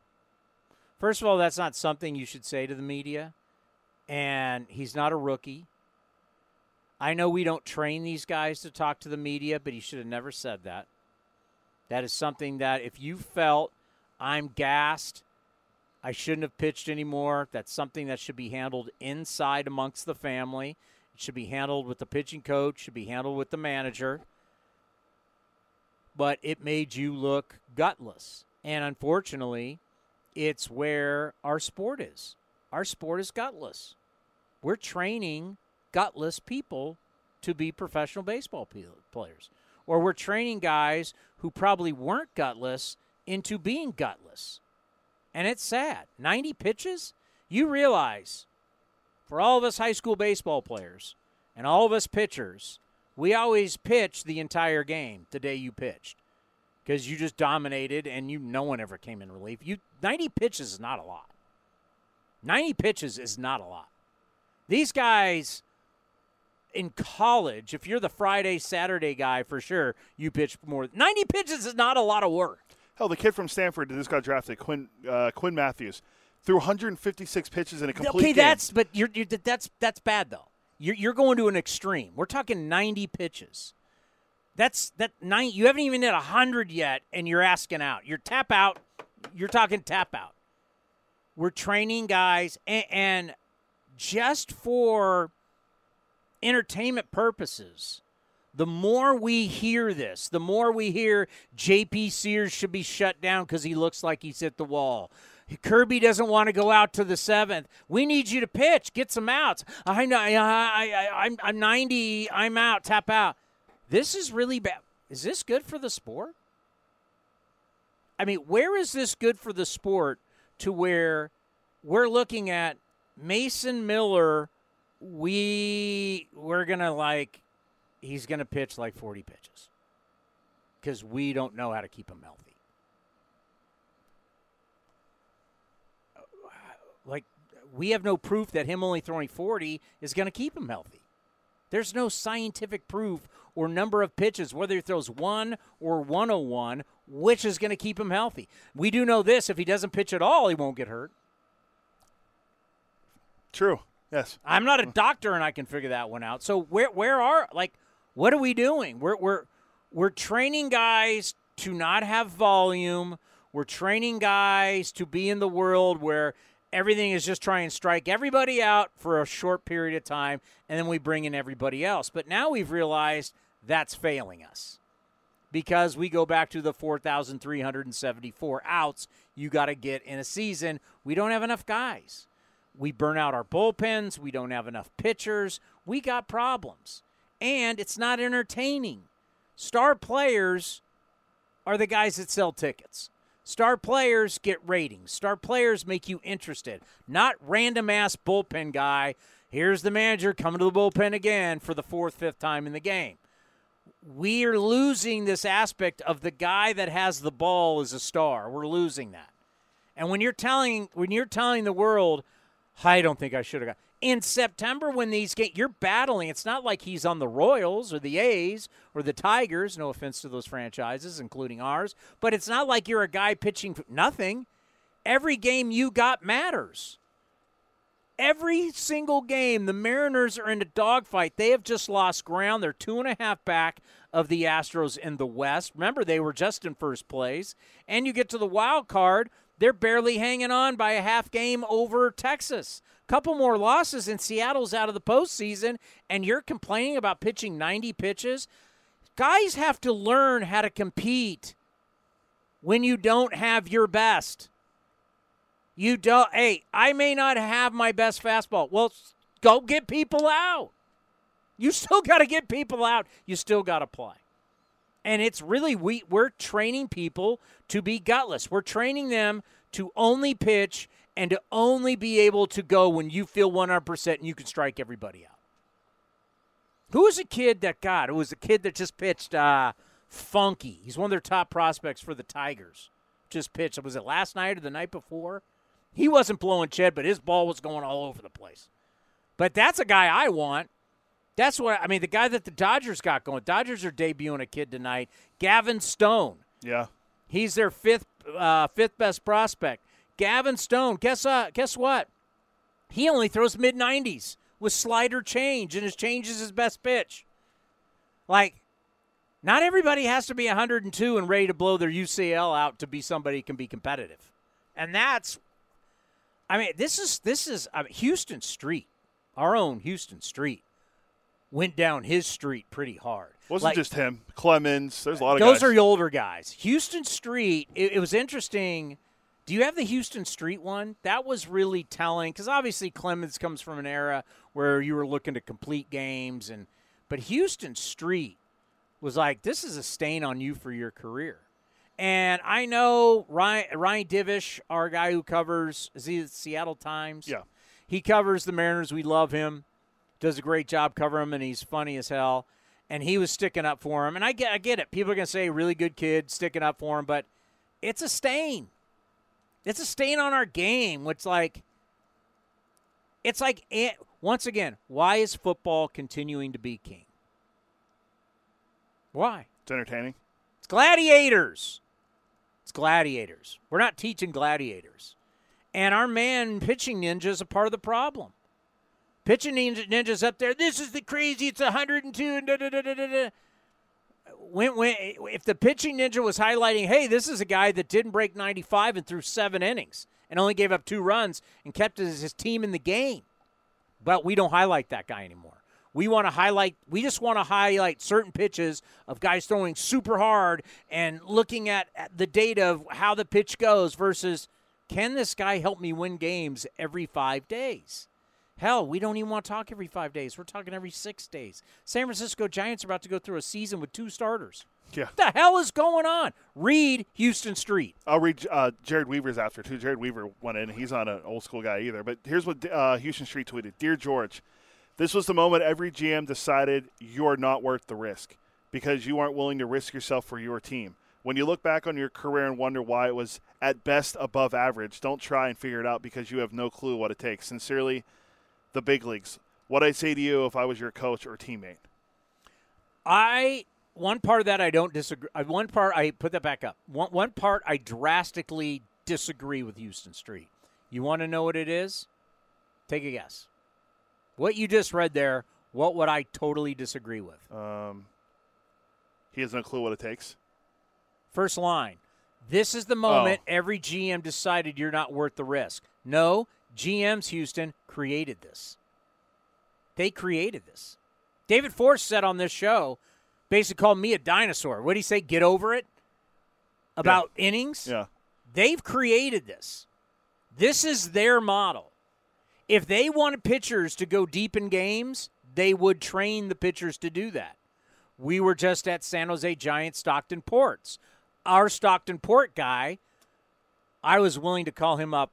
By the way, I went. I was scouting.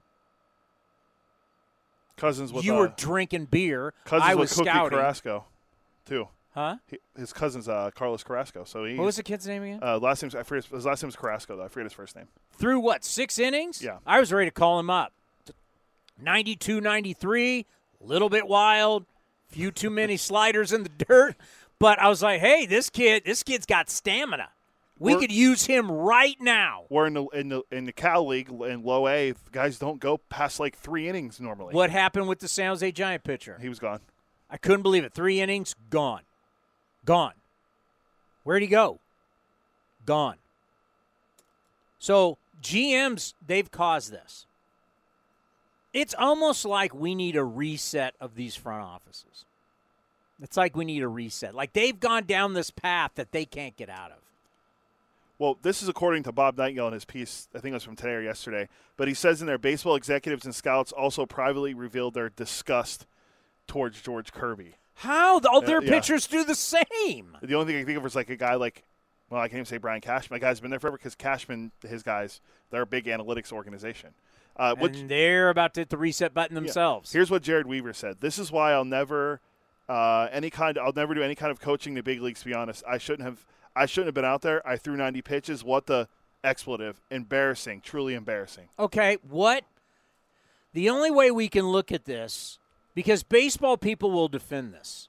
Like, the trolls on Twitter will defend this, right? Because literally, the fantasy day.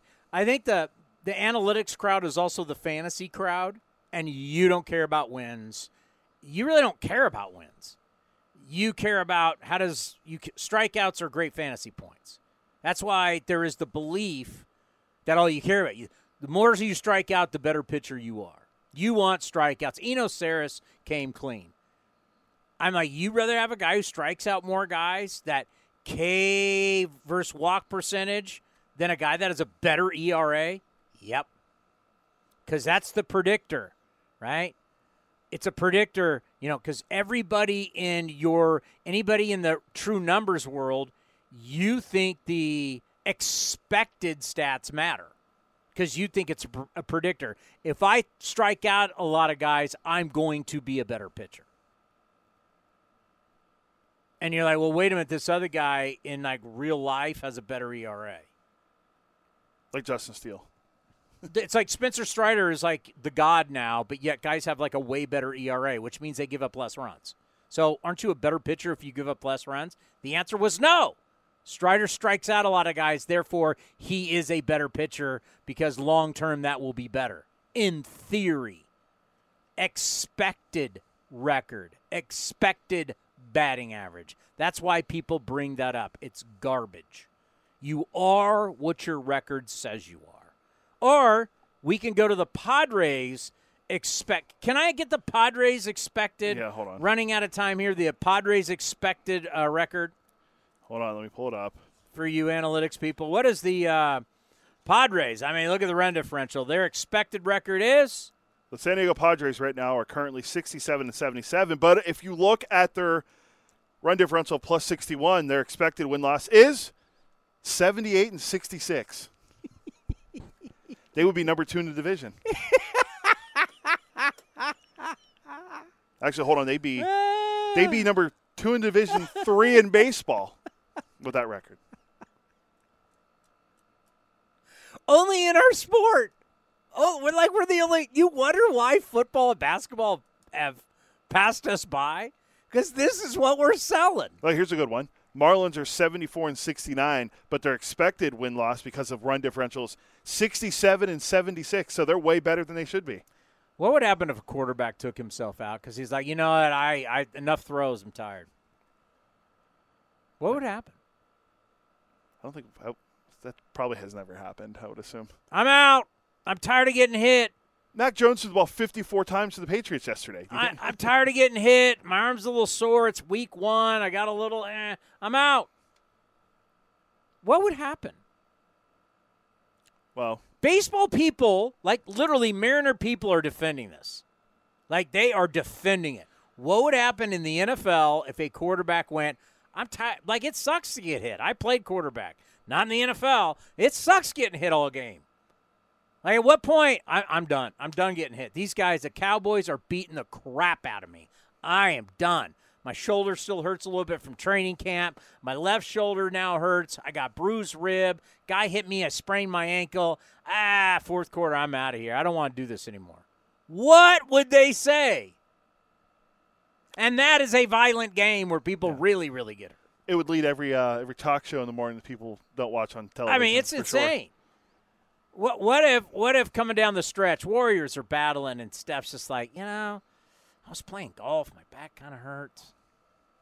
Oh, I really, I really can't go. I was, and my ankle hurts again. Other going to say he can't play because he put up too many. He took too many shots. I'm done. yeah, I've been shooting a lot this game. It's fourth quarter. I eh, can I come out? I mean, people are defend. There are some people defending this. I didn't want to go into it because I don't want to get into the old man river thing. Ninety pitches. Ninety pitches is nothing. It's nothing. They're high stress pitches. Shut up. Come on. Do you want to play or not? Do you want to be great or not? Do you want the challenge or not? Prior to that start, too, he only had three innings pitched since like August 23rd. It's not like he was throwing. Are you hurt? No. Then why? Then go out and compete. It's like when all these people want Shohei Ohtani to shut it down. He should just shut it down. What does he have left to prove? Well, you just want him to show up and eat sunflower seeds and watch the rest of the season? He can still hit. Why wouldn't he want to play? He's having a great year offensively. Why wouldn't show it? We're we are the only sport that wants to figure out how to not play people. The NBA has had this problem too with the uh, with sitting people. Oh, we got to uh, rest. Nope, that's changing. They're they're actually voting on it where you can have a guy, two guys can't sit out on nationally televised. Like the NBA's trying to figure out, wait, we can't do this, guys. They're going to fix the sport. I saw. I meant to send you this morning. Uh, it was Woj and Shams. They had it tonight today that they're going to like work on the uh, load management. Finally, finally, after all these, Gregg Popovich started. It was actually kind of smart with Duncan and all those guys, but then it just took over the sport. Let's find out a way to not have players play. Then when are they going to play? Well, we're saving him. Saving him for what? The way you saved DeGrom and Scherzer and Chris Bassitt for the playoffs last year? How'd that work out? You had all three healthy. How'd it work out? Uh, you lost. You lost. So you saved them and lost. So it's just like I don't I that that that it. Well, you, you know the you know the Angels are doing this already. They're saving Anthony Rendon. They don't no, no, no, no. that's I. That's one of the reasons why I used to not be. I was anti Shohei Ohtani, not because I'm against him, the person. I was against this. He's gonna pitch, but he doesn't pitch every five days, and then he can't hit the day before. He can't hit the day after. It's like, what are you doing? How much volume gonna get out of this guy? And I got criticized for that, but I was I was like, I don't see it. Like you can unicorn me all you want, but if I don't get that much production out of the guy, what what use is he? You're not you, you are not a useful player if you don't play. I'm not uh, this is not rocket science here. You don't play, you don't put up numbers. But Ohtani finally said to them, "Stop! I want to play. I want to play every day, and I want to play when I hit, and I want to play." And even now with a bum elbow, he wants to play. He wanted to play in the WBC. He wants the challenge. That's what greatness is. I want it. Unfortunately, his elbow can't. But you know what? He said, fine, I'm still going to hit because he's a gamer. This kind of stuff gets him to the Baseball Hall of Fame. He, I don't know what kind of numbers he's going to put up long term. He will be in the Baseball Hall of Fame because people like me are going to sit here and say, you know what? That guy's badass. He's here for the fight. Whether his arm was hurt or not, you know, because what we're going to end up saying is, hey, when he was healthy, he was a hell of a pitcher. But now he's got 400 home runs. He's got all these RBIs. Put him into the Hall of Fame because that guy was gamer. That's what I think of Shohei Ohtani. I don't think soft. You think? I mean, could you ever in any world say Shohei Ohtani soft? No. When he first came to the league, yes, and it wasn't his fault. We didn't realize it wasn't his fault. That was the Angels' fault. He's always been game on. They tried to figure out. I mean, it was a waste. It was like hardly going to start him, hardly going to hit him. How do you how do you you got this great talent but you don't want to start him all the time. You don't want to have him hit all the time. Like what are you doing? And how many winning seasons have they had with, the strategy? Exactly. But that's what I love about Ohtani now is Otani, Ohtani he wants to play. He's showing you right now. He could shut her down, even though he missed what last seven games with the oblique. But supposed to maybe come back today. We we have to get into it after Matt Kawahara. There's more we, Angels news with uh, Trouty. There's Trout news. What? Uh, well, what? What? He's going to the Royals. What's being reported? He's going to the Marlins. Yeah, well, he he may want out. Is he going to be in the lineup with Josh Donaldson and the Brewers? Donaldson just got called up. Did you see that? I did not. But smart. They're playing the Yankees soon. Josh oh, they played, actually, sorry, JD's they back. They just played Yankees this weekend. All right, coming up next, we head to Houston. Our old buddy Matt Kawahara. I want to hear about the Houston Trolls. And when the A's guy gets the Houston beat, what was it like? You'll find out next, right here on A's Cast Live. This is Chris Townsend and Commander Cody for Link Linksoul. You need to redo your wardrobe, especially for summer. They got new colors, new styles. Summer is here. The polos, unbelievable. The shorts, you name it, we got our new order. My wife is the happiest one out of all of us because I look better, thanks to Link Linksoul. And they've got unbelievable deals right now for the summer. So what are you waiting for? Shirts, polos, shorts, you name it. You go to linksoul.com. That's linksoul.com. Survivor 46 is here, and so is On Fire, the only official Survivor podcast. And we have a twist this season. The winner of Survivor 45, Dee Valladares, will be joining us every week. We're going behind the scenes of the biggest moments, the how and the why things happen, and the strategy and analysis you can only get from someone like me, a Survivor winner. Listen to On Fire, the official Survivor podcast, wherever you get your podcast.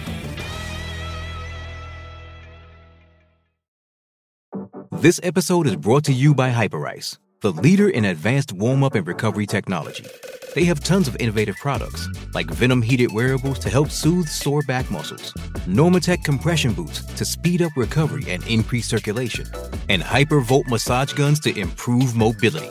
Loved by athletes like Naomi Osaka and Erling Haaland. Try them yourself. Get 10% off your order with the code MOVE at hyperice.com. Streaming from the A's Road studio, A's Cast Live continues with Chris Townsend. You know, whenever I am in the press box and I'm coming down to get the game notes, and I look and I see that empty chair and Matt's not there anymore. It's just it's just sad. It's like it's like I always said hello, how's everything going, and now I walk and it's like like emptiness. We miss you, Matt. How are you?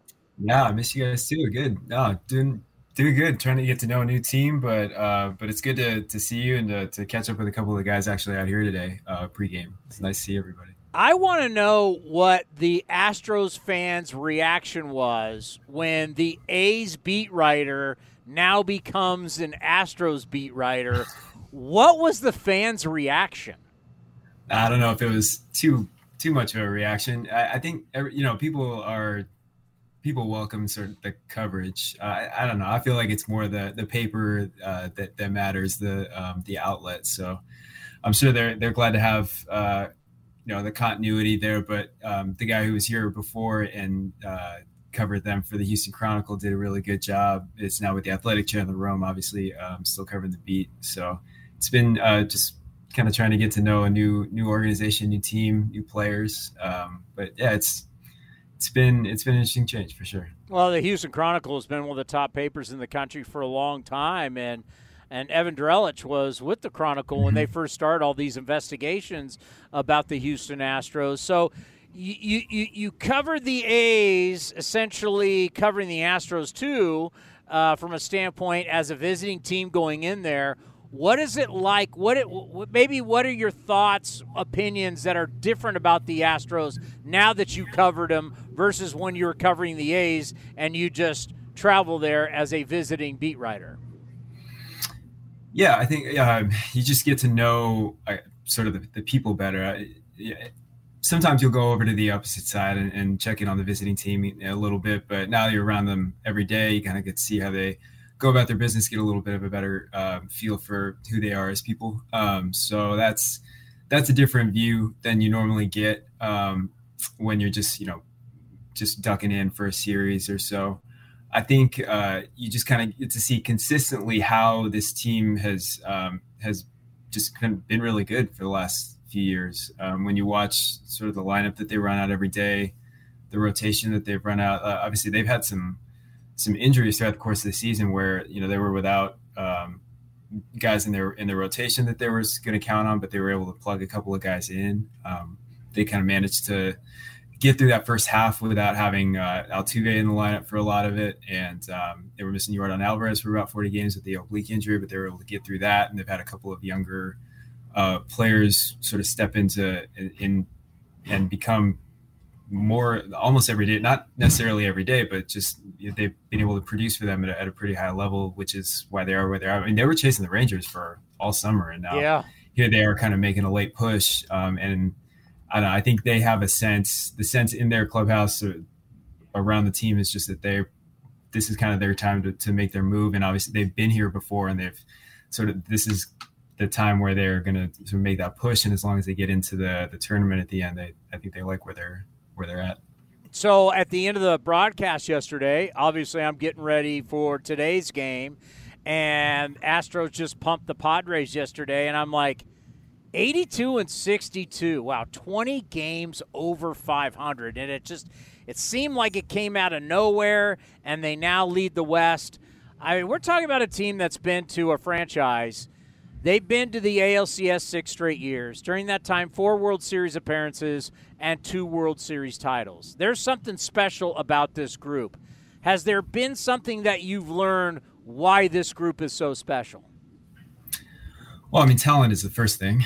Um, but I mean, like I was just saying, I, it you know, before covering the the A's full time at the Chronicle, um, I worked for the, the Sacramento Bee for for a while and, and did some A's and Giants coverage at that point. And I think one of the things that um, always stood out about those uh, the Giants teams that went to the World Series, I covered the, the World Series runs in 12 and 14, was just that um, they had a, a sense of when it mattered, they could turn it on and it, it was kind of hit or miss whether you know how how well that served them because you know, there were the years in between where they they weren't able to to get into the playoffs and um, maybe during the middle of the season just kind of that sense of hey w- when it matters we can turn it on might not might have undermined them a little bit. I, I, don't know if that was the case or not but that it always felt like if they could get to the uh, get to the point where you know it's it's playoff time or it's September and it's time to make that push they did have another sort of level that they could rise to. Um, I think, you know, this team having ducked in at midseason,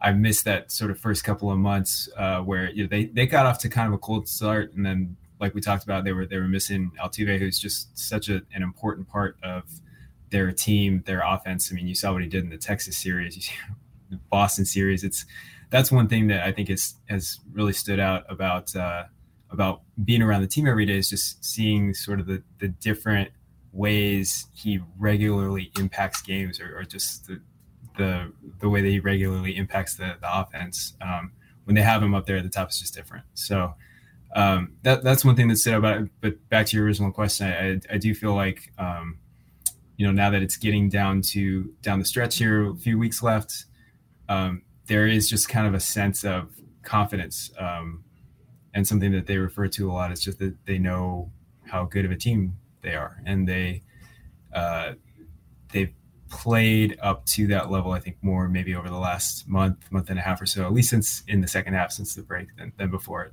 Yeah, I'm looking at my notes here, and Alvarez is hot. Jose Abreu is now hot. Altuve obviously smoking hot.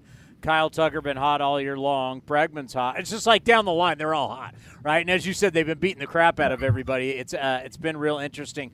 Who is though the leader? Who is the guy? Who does everybody look to? Who is the guy? Who's got the it factor? Who's the leader in the clubhouse? This is like getting to know your enemy, by the way. Now it's like we've gotten you to infiltrate them. We want to know about them, Matt. Who's who who who's the number one villain in that club? Who's the it factor guy? Who's the leader? We uh I think well, I think Bregman is one of them for sure. Um he is just kind of a, a steady steadying presence. Um very I mean he's probably going to play unless unless Dusty decides to rest him for. He's only rested in one game so far. He has he's played in all but one of their games um, so far this season, and he could. They have an off day every week for the rest of the season, so he could play wait, in 161 out of wait, wait, wait, wait, wait, wait. Bregman's played in every game but one, except one. Yeah. Oh my! Don't tell George Kirby that. Whatever you do. Do not tell George Kirby, do not tell a lot of these players that Bregman has played every day but one. Because, you know, eh. and he, he hasn't been to the hospital, right? He hasn't. No, he's he's and he's gotten better as the season is. Is he showing up like in a wheelchair or crutches every day? He he's actually been able to play all these games. He's mobile. He is he is on the field moving around. That's um, impressive. And, and also, I mean, there's they've had some blowouts recently, right? They've had some blowout wins, and you know, in the late late innings of those, you'll, you'll see Dusty take, um, you know, he's taking Tucker out uh, in the late innings to get him a little bit of a rest, taking Alvarez out. Uh, Brantley was coming back from the shoulder surgery, so he'll come out. Bregman never comes out. Like if uh, they're they're up by ten runs in the eighth inning and Dusty's emptying the bench, but Bregman's still there. Like he plays every inning of every game. I think I think that really resonates. Um, so I think that's one reason that he is one of the leaders. I think I think Martin Maldonado is also a guy there, and you know he's he's a bit of a lightning rod. Is something that I've learned with Astros fans. Like there's uh, there's a group of Astros fans who are I I think just are real real critical, and and others who are real behind him. Um, but I, in the clubhouse, he matters a lot, and with the pitching staff, definitely matters a lot. What is the one thing now that you've been there a while that you go, huh? I had no idea about that with the Astros. Ooh. I don't know. That's a good question. I'd have to think about that a little bit. I haven't. Uh, let's come, let's come back to that one. I'll come up with something. Yeah, because there's always like you you go in there, you, you know, you're in their yard, you get to talk to people, but there's always like once you get settled in, because I'm sure that people, if you've never been to Oakland, like mm-hmm. just how big of a difference is like Oakland, the Oakland A's versus the Houston Astros? How big of a difference is it? Yeah, just what the whole vibe, everything about like the big difference. I mean, we're in division, but we're in two different states, far away from each other. What is the difference between the two franchises? Uh, well, I think I right now it's informed a lot just by where they're at, right? Like what's happened in the last few years, um, or what's happening right now in Oakland, and the uncertainty about you know how much longer the team's going to be there, what what the organization's going through. I mean, they're completely different worlds in the moment, um, just because the Astros are in this incredible sustained run that they're in right now, and uh, and the A's are you know going through both organizationally and as a you know as a business this period of transition right? Um, so so i think going from us just a, a, a real um, kind of atmosphere of instability or just uncertainty of not knowing exactly what the future looks like or what even the, the present looks like. There there's so many moving parts in oakland um, that going from that to to uh, the biggest difference is probably just the, the continuity that they've had uh, in Houston with both success and both the the pieces of that success in the last few years. Um, the the lineup, the the key players um, who have been here for a few years right now, and just that's that's probably the the biggest difference. Um, but but, a, but what's interesting about that though is they kind of remind me of the Patriots, and I wonder if someone would ever do a book about functioning at a high level with chaos around you because there's been a lot of chaos around the Astros. Mm-hmm. There's also been, as Jim Crane said on the field after they won the World Series, we've got a five year plan to be able to replace anybody on this field.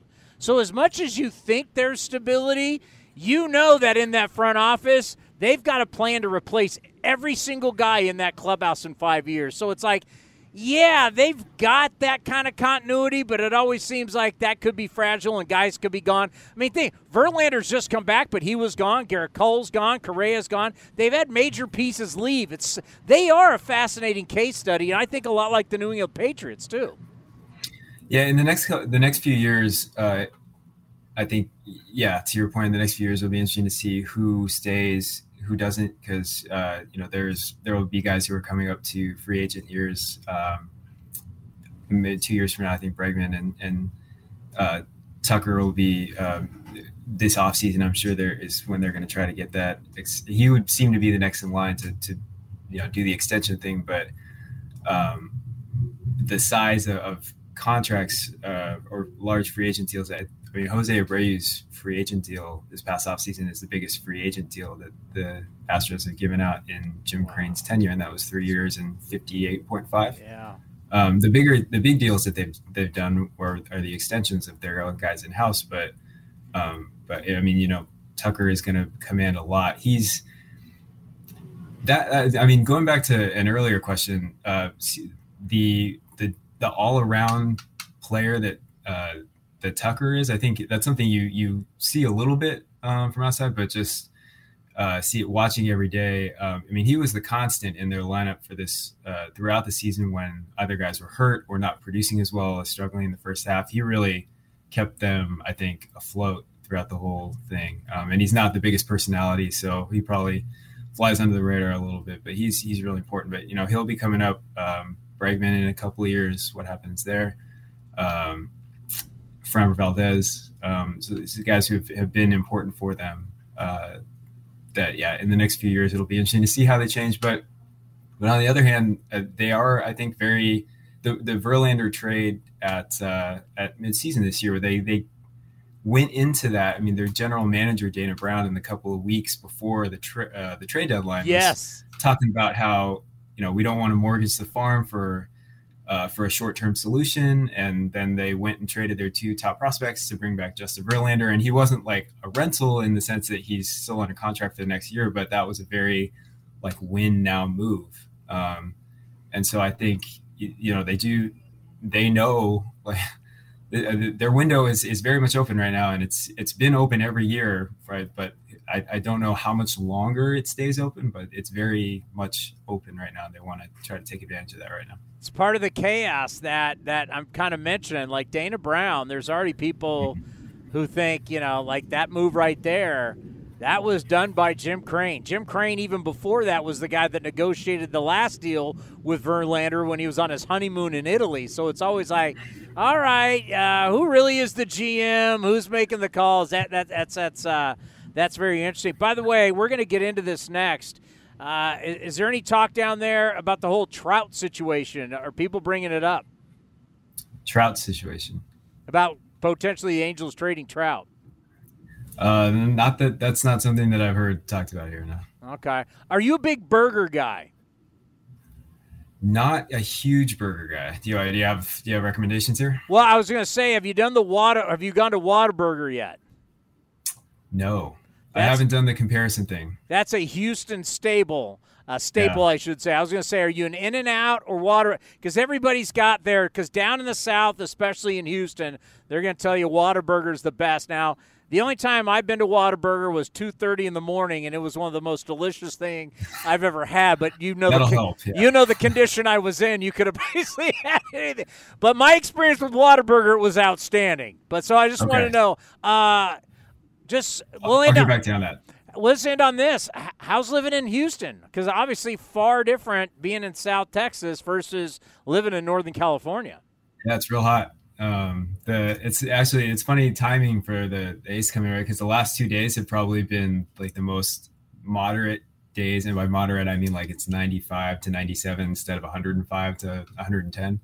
Um, but yeah, for the last two months it has just been real hot, and it's the humidity is different. Like I I grew up in Sacramento, so like it gets hot there. Yeah, but the humidity is different. Like it's it's it's it was a, a, big change. But we've also been on the road. Like they they were on the road for probably 60% of the games between like the doing the change and probably the end of mid, mid-august or something like that so it feels like it's just been a lot of time in, in different cities and everything so i'm still trying to get to learn houston um, but one thing i have learned is that summer is summer is different i gotta tell you i walk by and your chair's there empty and i, I miss you i miss seeing it's a great it's a great spot somebody should go hang out. I know it's just it just sits there empty now. It's lonely. It's like you're gone. It's like it's almost like I you know we did the cardboard cutouts in 2020.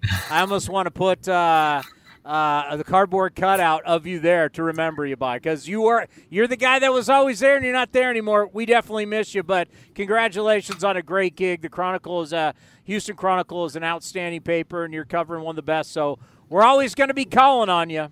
Yeah, absolutely. It's good to talk to you. That that spot also is where the uh, the possum came in from the ceiling. So if you ever want to go see if the possum's back, then you just you have to just have to crawl up or walk up those two steps and look up in the corner.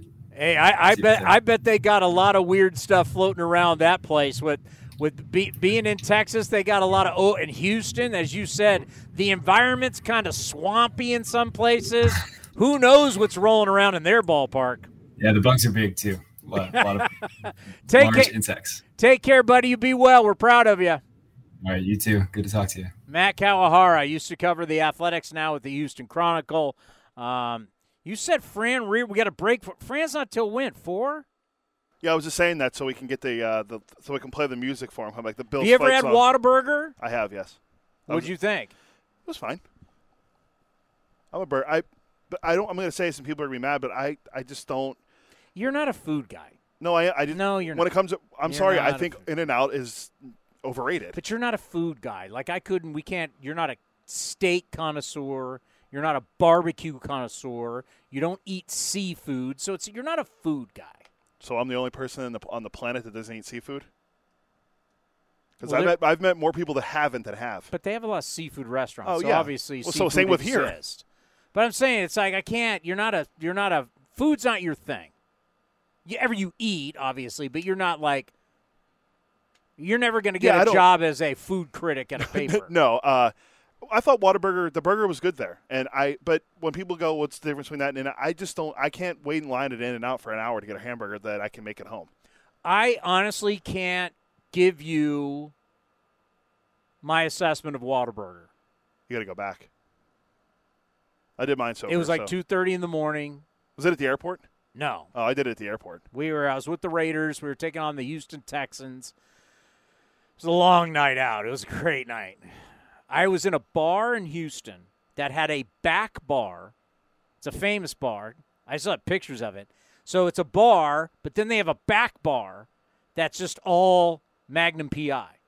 I've heard about this bar. It's incredible. Like you, like I'm like, come on, is this real? You walk in, everything. They've got all this old Magnum PI merch.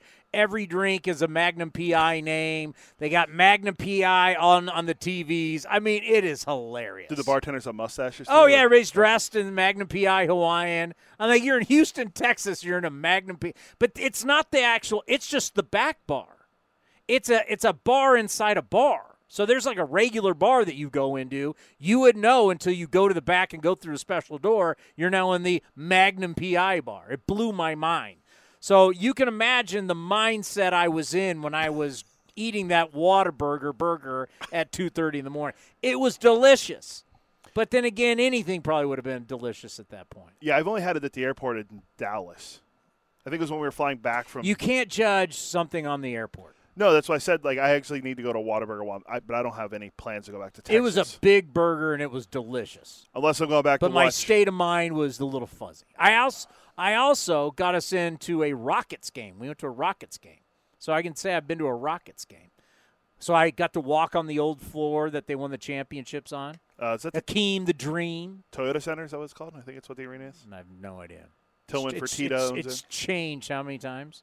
Yeah. It's a cool arena. I liked it. The Rockets. I like Houston. I like every play. Uh, you can find fun everywhere.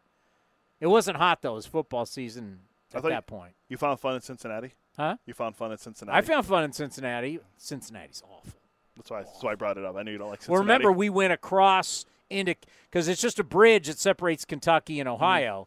So you literally, I mean, they share the airport. You don't fly into Cincinnati. You fly in Kentucky and bus over to Cincinnati. Uh, right across the river are the old Kentucky whiskey bars. So we went. I mean, we talk old. I mean old. And when you walk in there, they all like turn around and they know you're not from there right? Like we all walked in, and it was like, who are these boys? You know, we're we're not from Kentucky, but I'll tell you what, they had some of the coolest big red machine memorabilia I've ever seen, all screwed, bolted into the walls. But it was like big red machine, pictures of them all, all signed. And I'm sitting there because, you know, all the Raider people, they don't care, right? And I'm sitting there in this Kentucky whiskey bar, and I'm like going, this stuff's worth a lot of money. I mean, this is signed by everybody. This is signed by Joe Morgan, Johnny Bench, Pete Rose, George Foster, like all of them. Perez, Sparky, all of them. I'm like, this stuff, and you know, as we get along, some are not with us anymore. It becomes more valuable. This old school, everybody's smoking cigarettes, drinking whiskey. Everybody's probably looks 15 older, 15 years older than they are. it's unbelievable. I'm sitting here going, these guys got a lot of money worth of merch here. Kentucky, I've only ever driven through Kentucky. Cincinnati. What did I do in? I ended up. I ended up at a. It was this big pizza place that turned into a night spot in Cincinnati. I don't even know one of the nights we were there. I don't even know how I got there. I ended up there. And I was like, wait a minute, this is a pizza place? What? Because what happens is when you travel with a team, you always hook up with people. And who was our uh, old Connor Cook? Oh yeah, Hooked up with Connor Cook, the XF, XFL great. Michigan State Spartan, a former Raider quarterback. He was playing for the Bengals at the time, so we hooked up with Connor Cook, and he started taking us around. And you always end up at spots. You always end up places that you shouldn't be. Raiders playoff starter Connor Cook. Yeah, the only uh, the only rookie to ever start a playoff game, and it was his only start. It was very un- very unfortunate. Jack Del. Rio. I did the TV show with Jack Del Rio, and that week he came in and he was like, "We got no chance." Well, because you know, there's never been a rookie to ever start a playoff game. and It's his first start ever. That's never happened, and there's a reason. And yep, that was it. We've seen a couple rookies since, right? Well, Brock Purdy did it last year, but No, no. But, but I'm talking your about first. Yeah. ever oh, start first ever is start, the playoffs. You're a rookie, Oh, yeah. and your first ever start is the playoff game. That's never happened in the history of the NFL. Yeah, well, that was a bad. He was put in a bad spot. By the way, uh, speaking of Cincinnati, um, Joe Burrow, highest paid quarterback in the league, and uh, lays an egg in game one. I'm sure Cincinnati. What's the problem? I'm sure Cincinnati's Did you see the outfit he wore walking into the game? The all white with the chain. It was beautiful. And uh, he put up. They put up three points. It's a saying. Monday, Monday, Monday morning quarterback. I'm not saying season's over for Cincinnati, but oh God, do you know what it's like to do a show with someone like Cody? Already week one. Well, like I said, Raiders are going to the Super Bowl. Steelers season's over. Yeah, week one. Let's all make the decisions on week one. Deion Sanders already won the national championship in Colorado. We mean no. He's yeah. Nick Saban's out, and he's going to Alabama. Saban's coming back to the NFL. Mm-hmm. Saban's going back to the NFL. What happened?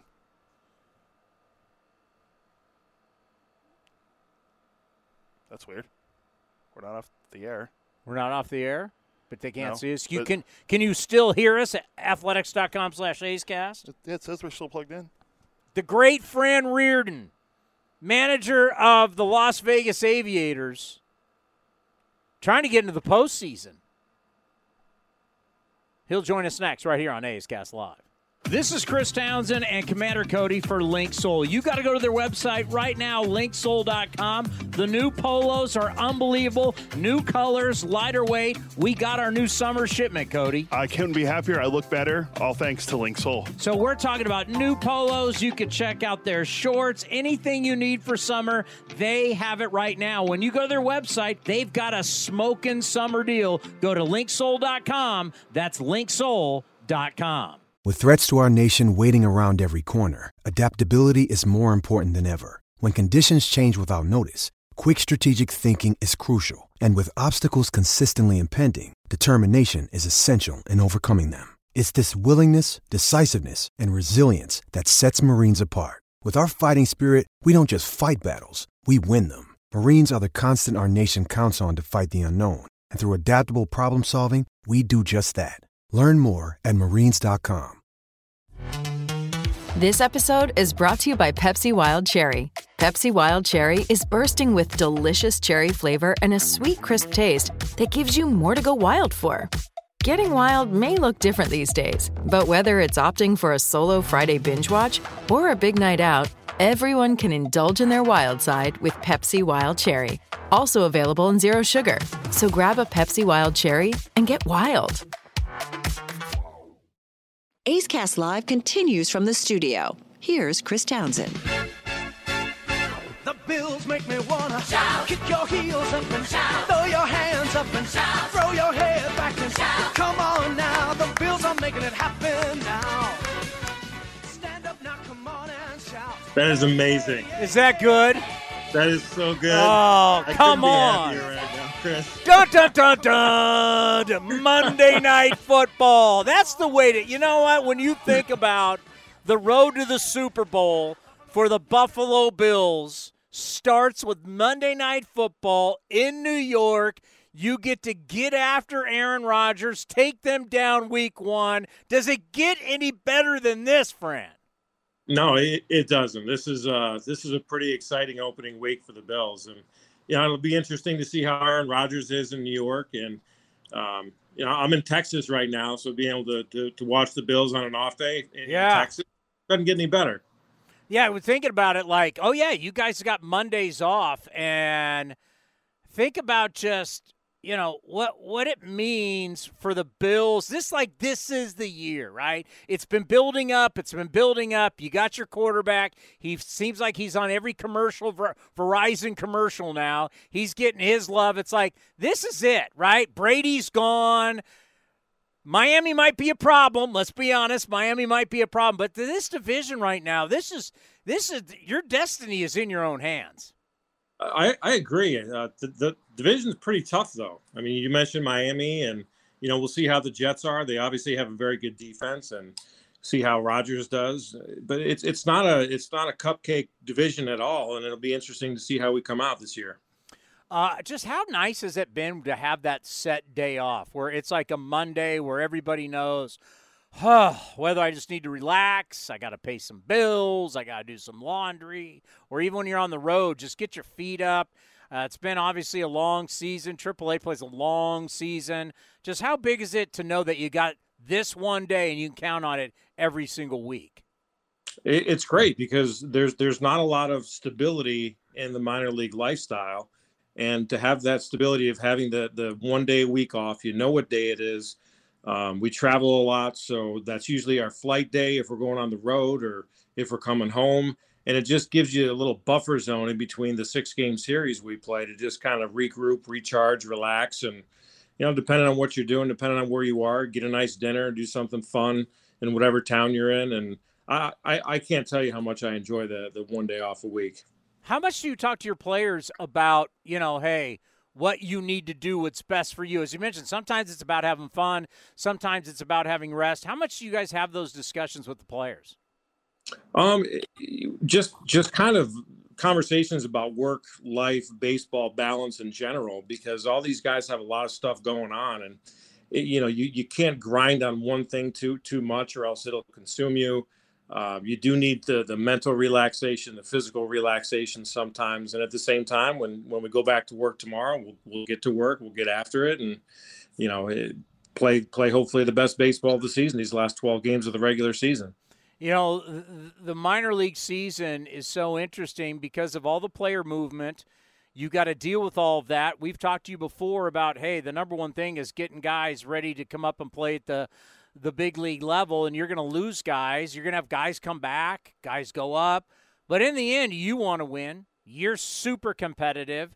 You guys are playing well here in the second half. You're leading as we speak over Reno. What is that like as a manager to where you have this roller coaster ride of all these different things going on that you need to prepare and get ready for? But in the end, still, you as a manager, you want to win. Yeah, I mean, you, you said it. We we want to win every game, and I think if you just have the mentality that every day is like a different movie, you know, there's a very slim chance you're going to have the same roster in AAA for uh, you know, best case scenario, more than a week at a, at a time. And this season's been no different. I, I, I don't think we've had the same roster for three days in a row, let alone a week.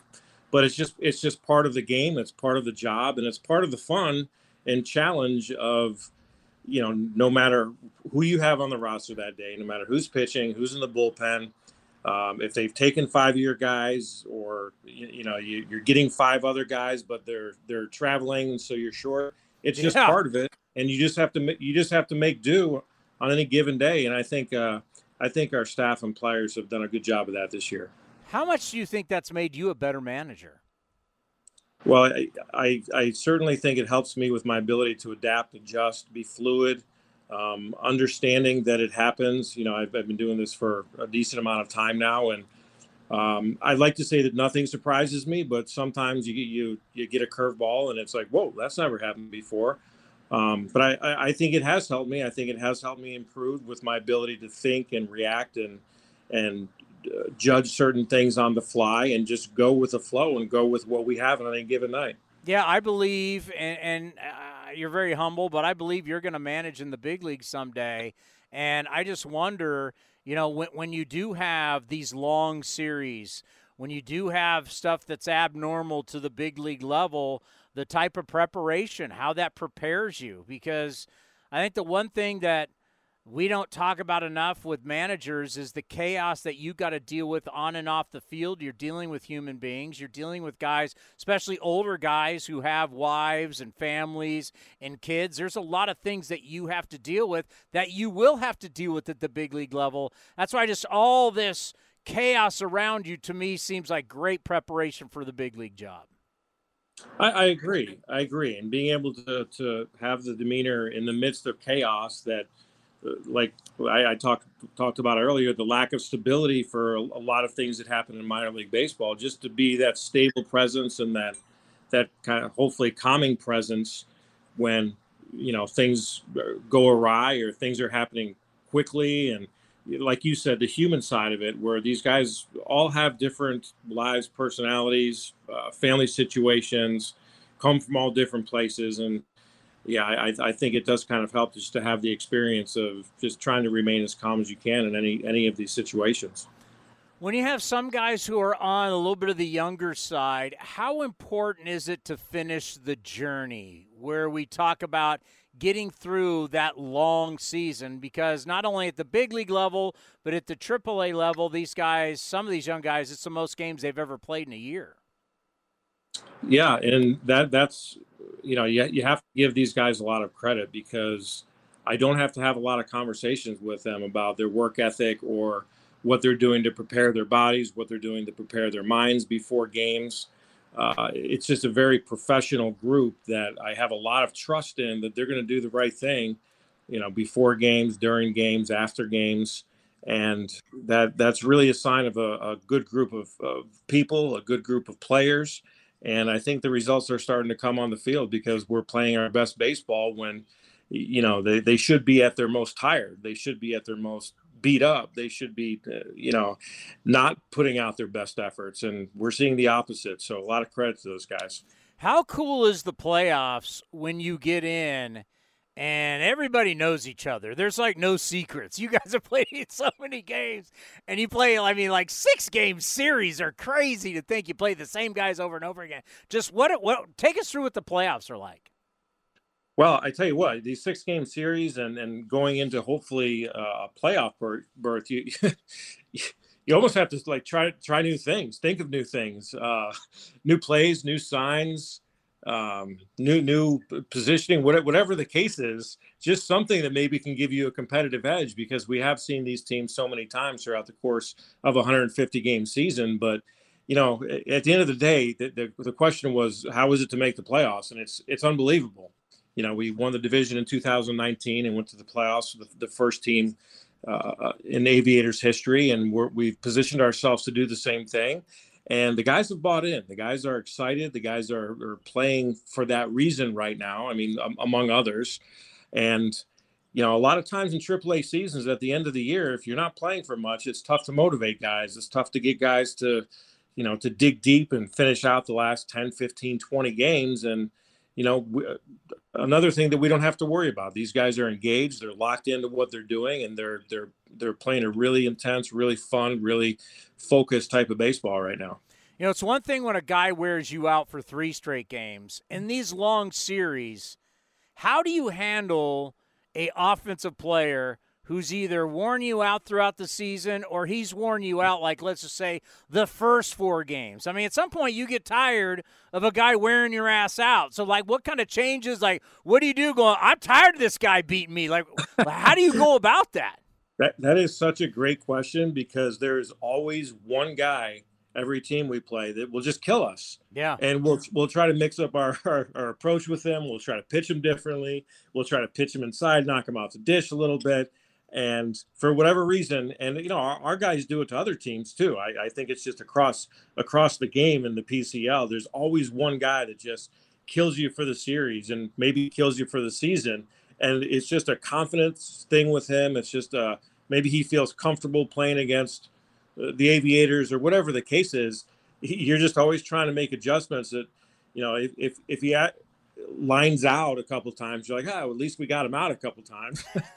but that's that's definitely an issue, and it's a great question.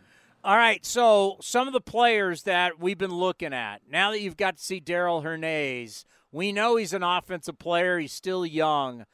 What what do you view as his future defensively? Shortstop, third. Like, where do you view him defensively long term? I mean, I, I, think he can play all three: third, short, and second. He's he's played probably 90% of his games here at shortstop, and he's done a really nice job. Um, he works very hard at it. He wants to stay at the shortstop position. You know, there's been some people that have told him, hey, you might end up a second baseman, you might end up a third baseman. And it, at the end of the day, he wants to play in the big leagues. And I, I don't care. I don't think he would care much if he was playing at second base or third base in the big leagues. But at the same time, he's got a, a really, really high belief in his skill set to play shortstop. And that's what he wants to do in the big leagues. And I, I just don't doubt that this kid can do anything that he wants to do because he has such incredible self belief and confidence in his abilities. And I just wouldn't put anything past Darell because I think he's that good of a player. All right. Speaking of second base, I came up with this over the weekend.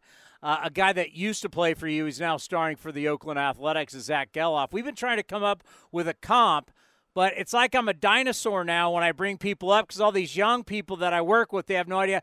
I was trying to think, who does he remind me of? I came up with Ryne Sandberg. What do you think about that as a comp yeah. for Zack Gelof?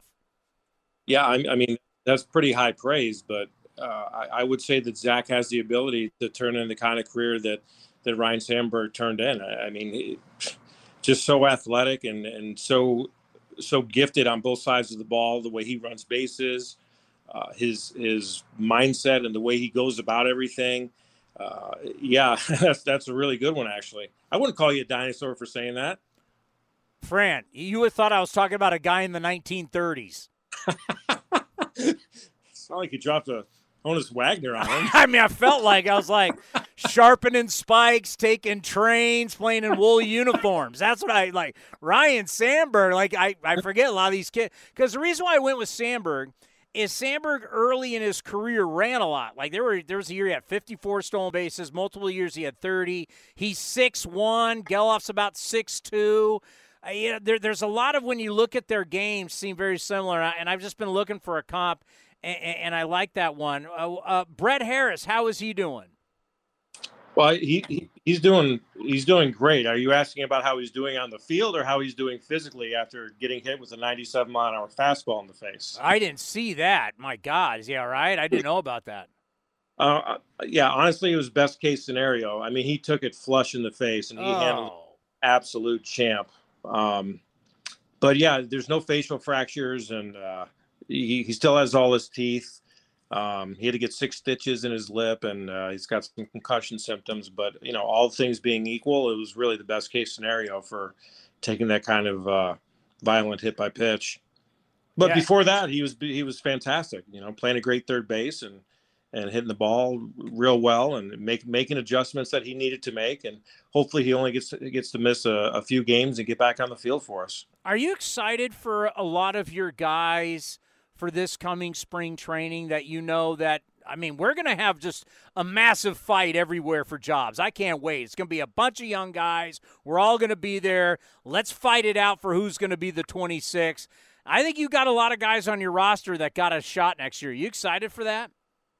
I am. I, we have a lot of really good, young, hungry players, and you know, just I've had conversations about that exact thing. You know, going into spring training next year and fighting for a spot on the big league roster. And there's there is going to be quite a few people from this this roster that are going to, you know, make those bids and make those pushes to to make the big league team. And I think it's exciting. I think anytime there's competition for the highest level in sports, it's it's a good thing for the organization, for the players for a winning environment, a winning atmosphere, because the competition in spring training and, and usually you know spills over into the competition of the season. And the more good players you have competing for those spots, you know, chances are the better off your major league team is going to be. So I think it's going to it's going to be a really good spring training next year. One more on the team, Joey Estes. What have we seen so far? I believe he's still 21 or just turned 22. Yeah, yeah, he's he's going to be really good um, for how young he is, how mature he is, how poised he is on the mound, the way he competes, his focus, his energy. Uh, you can see it in the way people defend behind him. He is really good tempo, and I haven't even started talking about his stuff, which is which is really good as well. Um, you know, he's take he's taken some some learning curve lumps that a lot of people take when they come up to a different level and he's smart as a whip and is, is doing a really nice job of making adjustments and i think he's got a really bright bright future ahead of him. Well back to football the most important thing here. You, you. realize you. Um, super bowl's in las vegas so when the bills are in the super bowl in las vegas you're not going to have to make crazy travel plans. You got the place to stay. You know the lay of the land. This is going to be an easy super bowl for you I think we're getting ahead of ourselves a little bit. What are you talking about? You got to believe. if you don't believe, you can't get there. you got to believe. I appreciate the confidence. Hey, I will tell you a, a, a, great story. Well, like I said, we just we just landed in Austin and drove to Round Rock. Yeah. And uh, it's an off day, and the staff is looking for a place to watch the game. And the Anchor Bar is near the original chicken wing restaurant started in Buffalo, you know, 70, 75 years ago. The Mojo. Yeah. Well, guess what? There's an Anchor Bar franchise here in Round Rock, of all places. Is that not a sign? Uh, call my bookie and let's put all our money on the Bills to win the Super Bowl. It's it's out in front of us right now. Yeah, yeah. So we're heading over there after this call, actually, and we're gonna, uh, you know, belly up to about a 200 chicken wings and watch the Bills beat the Jets tonight. You're telling me a franchise that started in Buffalo is in Austin, Texas? Yeah, and there's not even a lot of there's maybe five franchises of this place in, in the entire country, and one of them's in Texas. What in the Jim Kelly is going on here? that is a sign. I, I couldn't agree more. Well, I I I I, I I'm very happy for your but you know beat. Do you have it? Uh, Monday Night Football. You know, as a Raider fan, going in week one, winning in Denver, your first win in division on in a tough place to play is huge. You go in week one, it's only week one, but you go into New York, Aaron Rodgers win week one on the road in division. People really don't realize when you talk about how hard it is to win in sports, it's hard to win in the NFL on the road in division. This will really be huge for you guys. Yeah, I agree. Hopefully, a great way to start the season, and hopefully, a fun game. You know, it should be fun to, to watch two offenses and two really good defenses battle it out. So we'll see. Looking for uh, AFC East domination tonight for the Bills. Chicken wings, beer, Monday night football, and a Bills win. Go have fun, my friend. And we always appreciate the time. And we'll talk to you when you guys are in the playoffs. All right. Thanks a lot. Awesome. Little Monday Night Football talk there with the great Fran Riordan, the leader of men. That is a sign. I mean, when you only have a couple franchises and one of them's in. There's like a couple franchises out of Buffalo, and it's in Austin, Texas.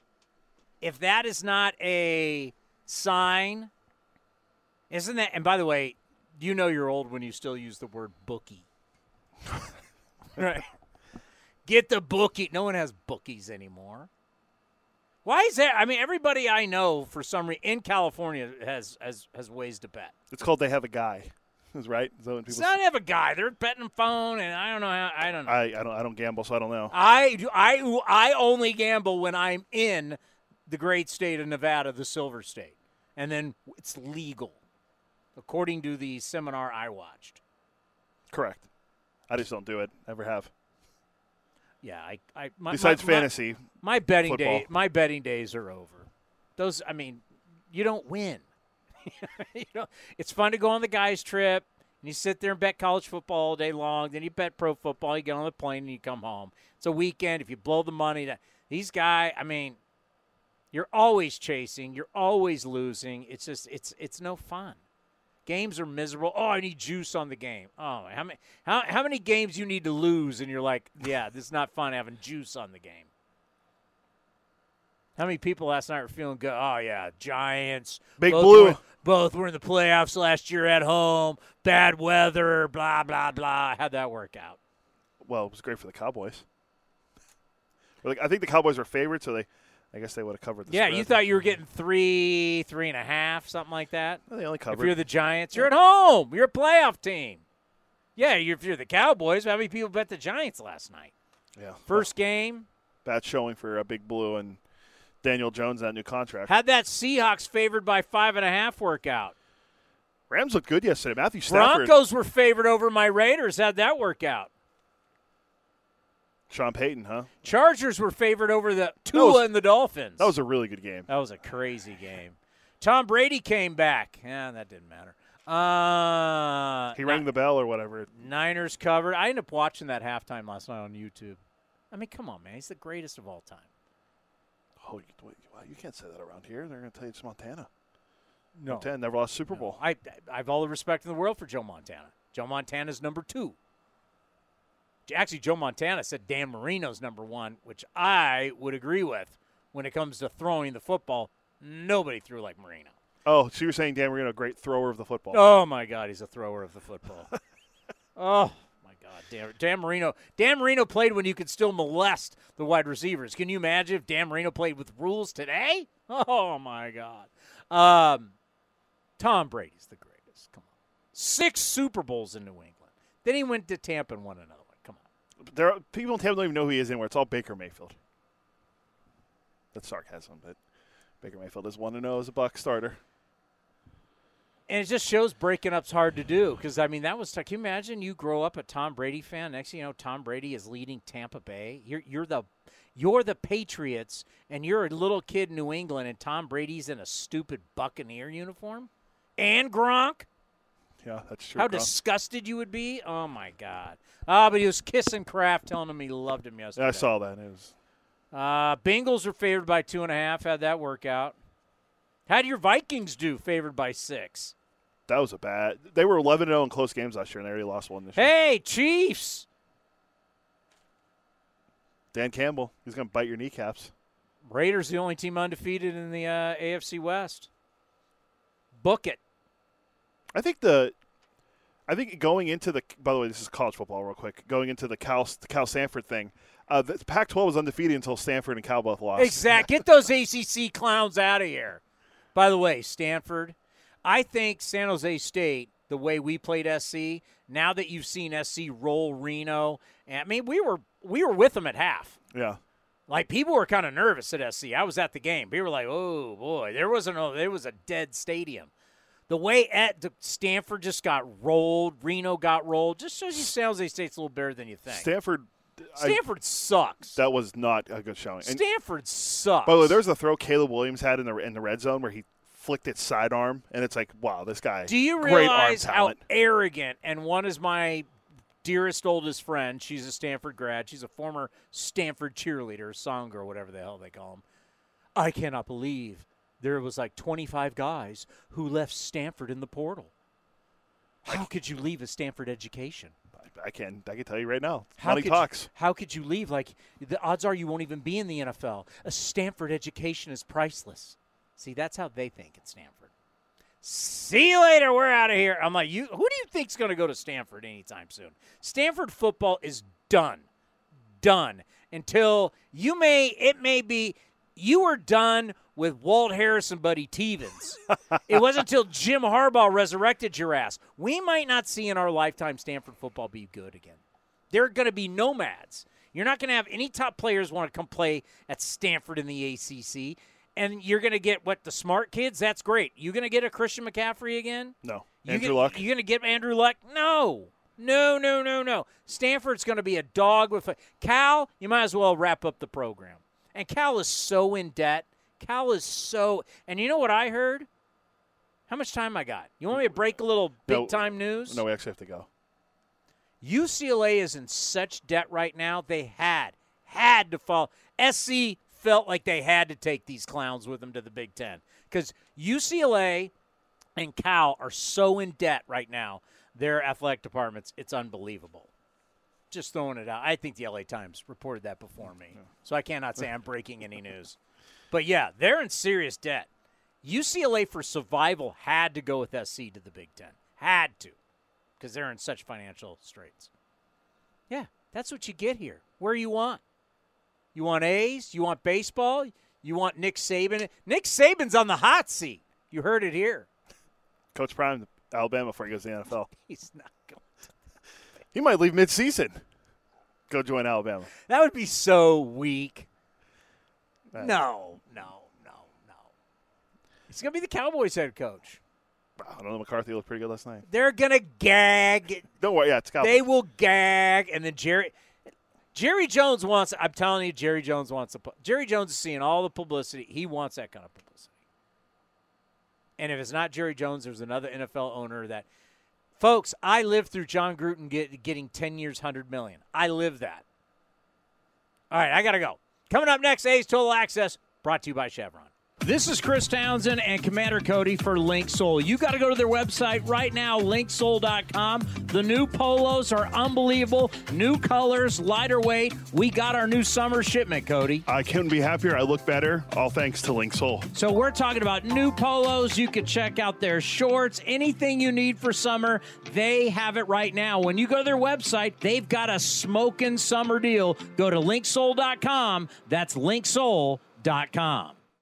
Hey, it's Eno Sarris, your friendly neighborhood baseball scribe. There are two things I love baseball and beer. When I'm not busy around the ballpark, you'll likely catch me back with a cold one at any of Fieldwork Brewing's eight locations sprinkled across the Bay Area. Fieldwork's got a rotating lineup of over 20 beers on tap that's as diverse as any 26 man roster. They got everything from super juicy hazy IPAs to crisp pilsners and tropical sours that make your taste buds do the wave. Whether you're all about that draft life or prefer to grab some cans to go, Fieldwork's got your bases covered. Check them out at fieldworkbrewing.com to learn more. That's fieldworkbrewing.com. This has been a presentation of the Oakland Athletics.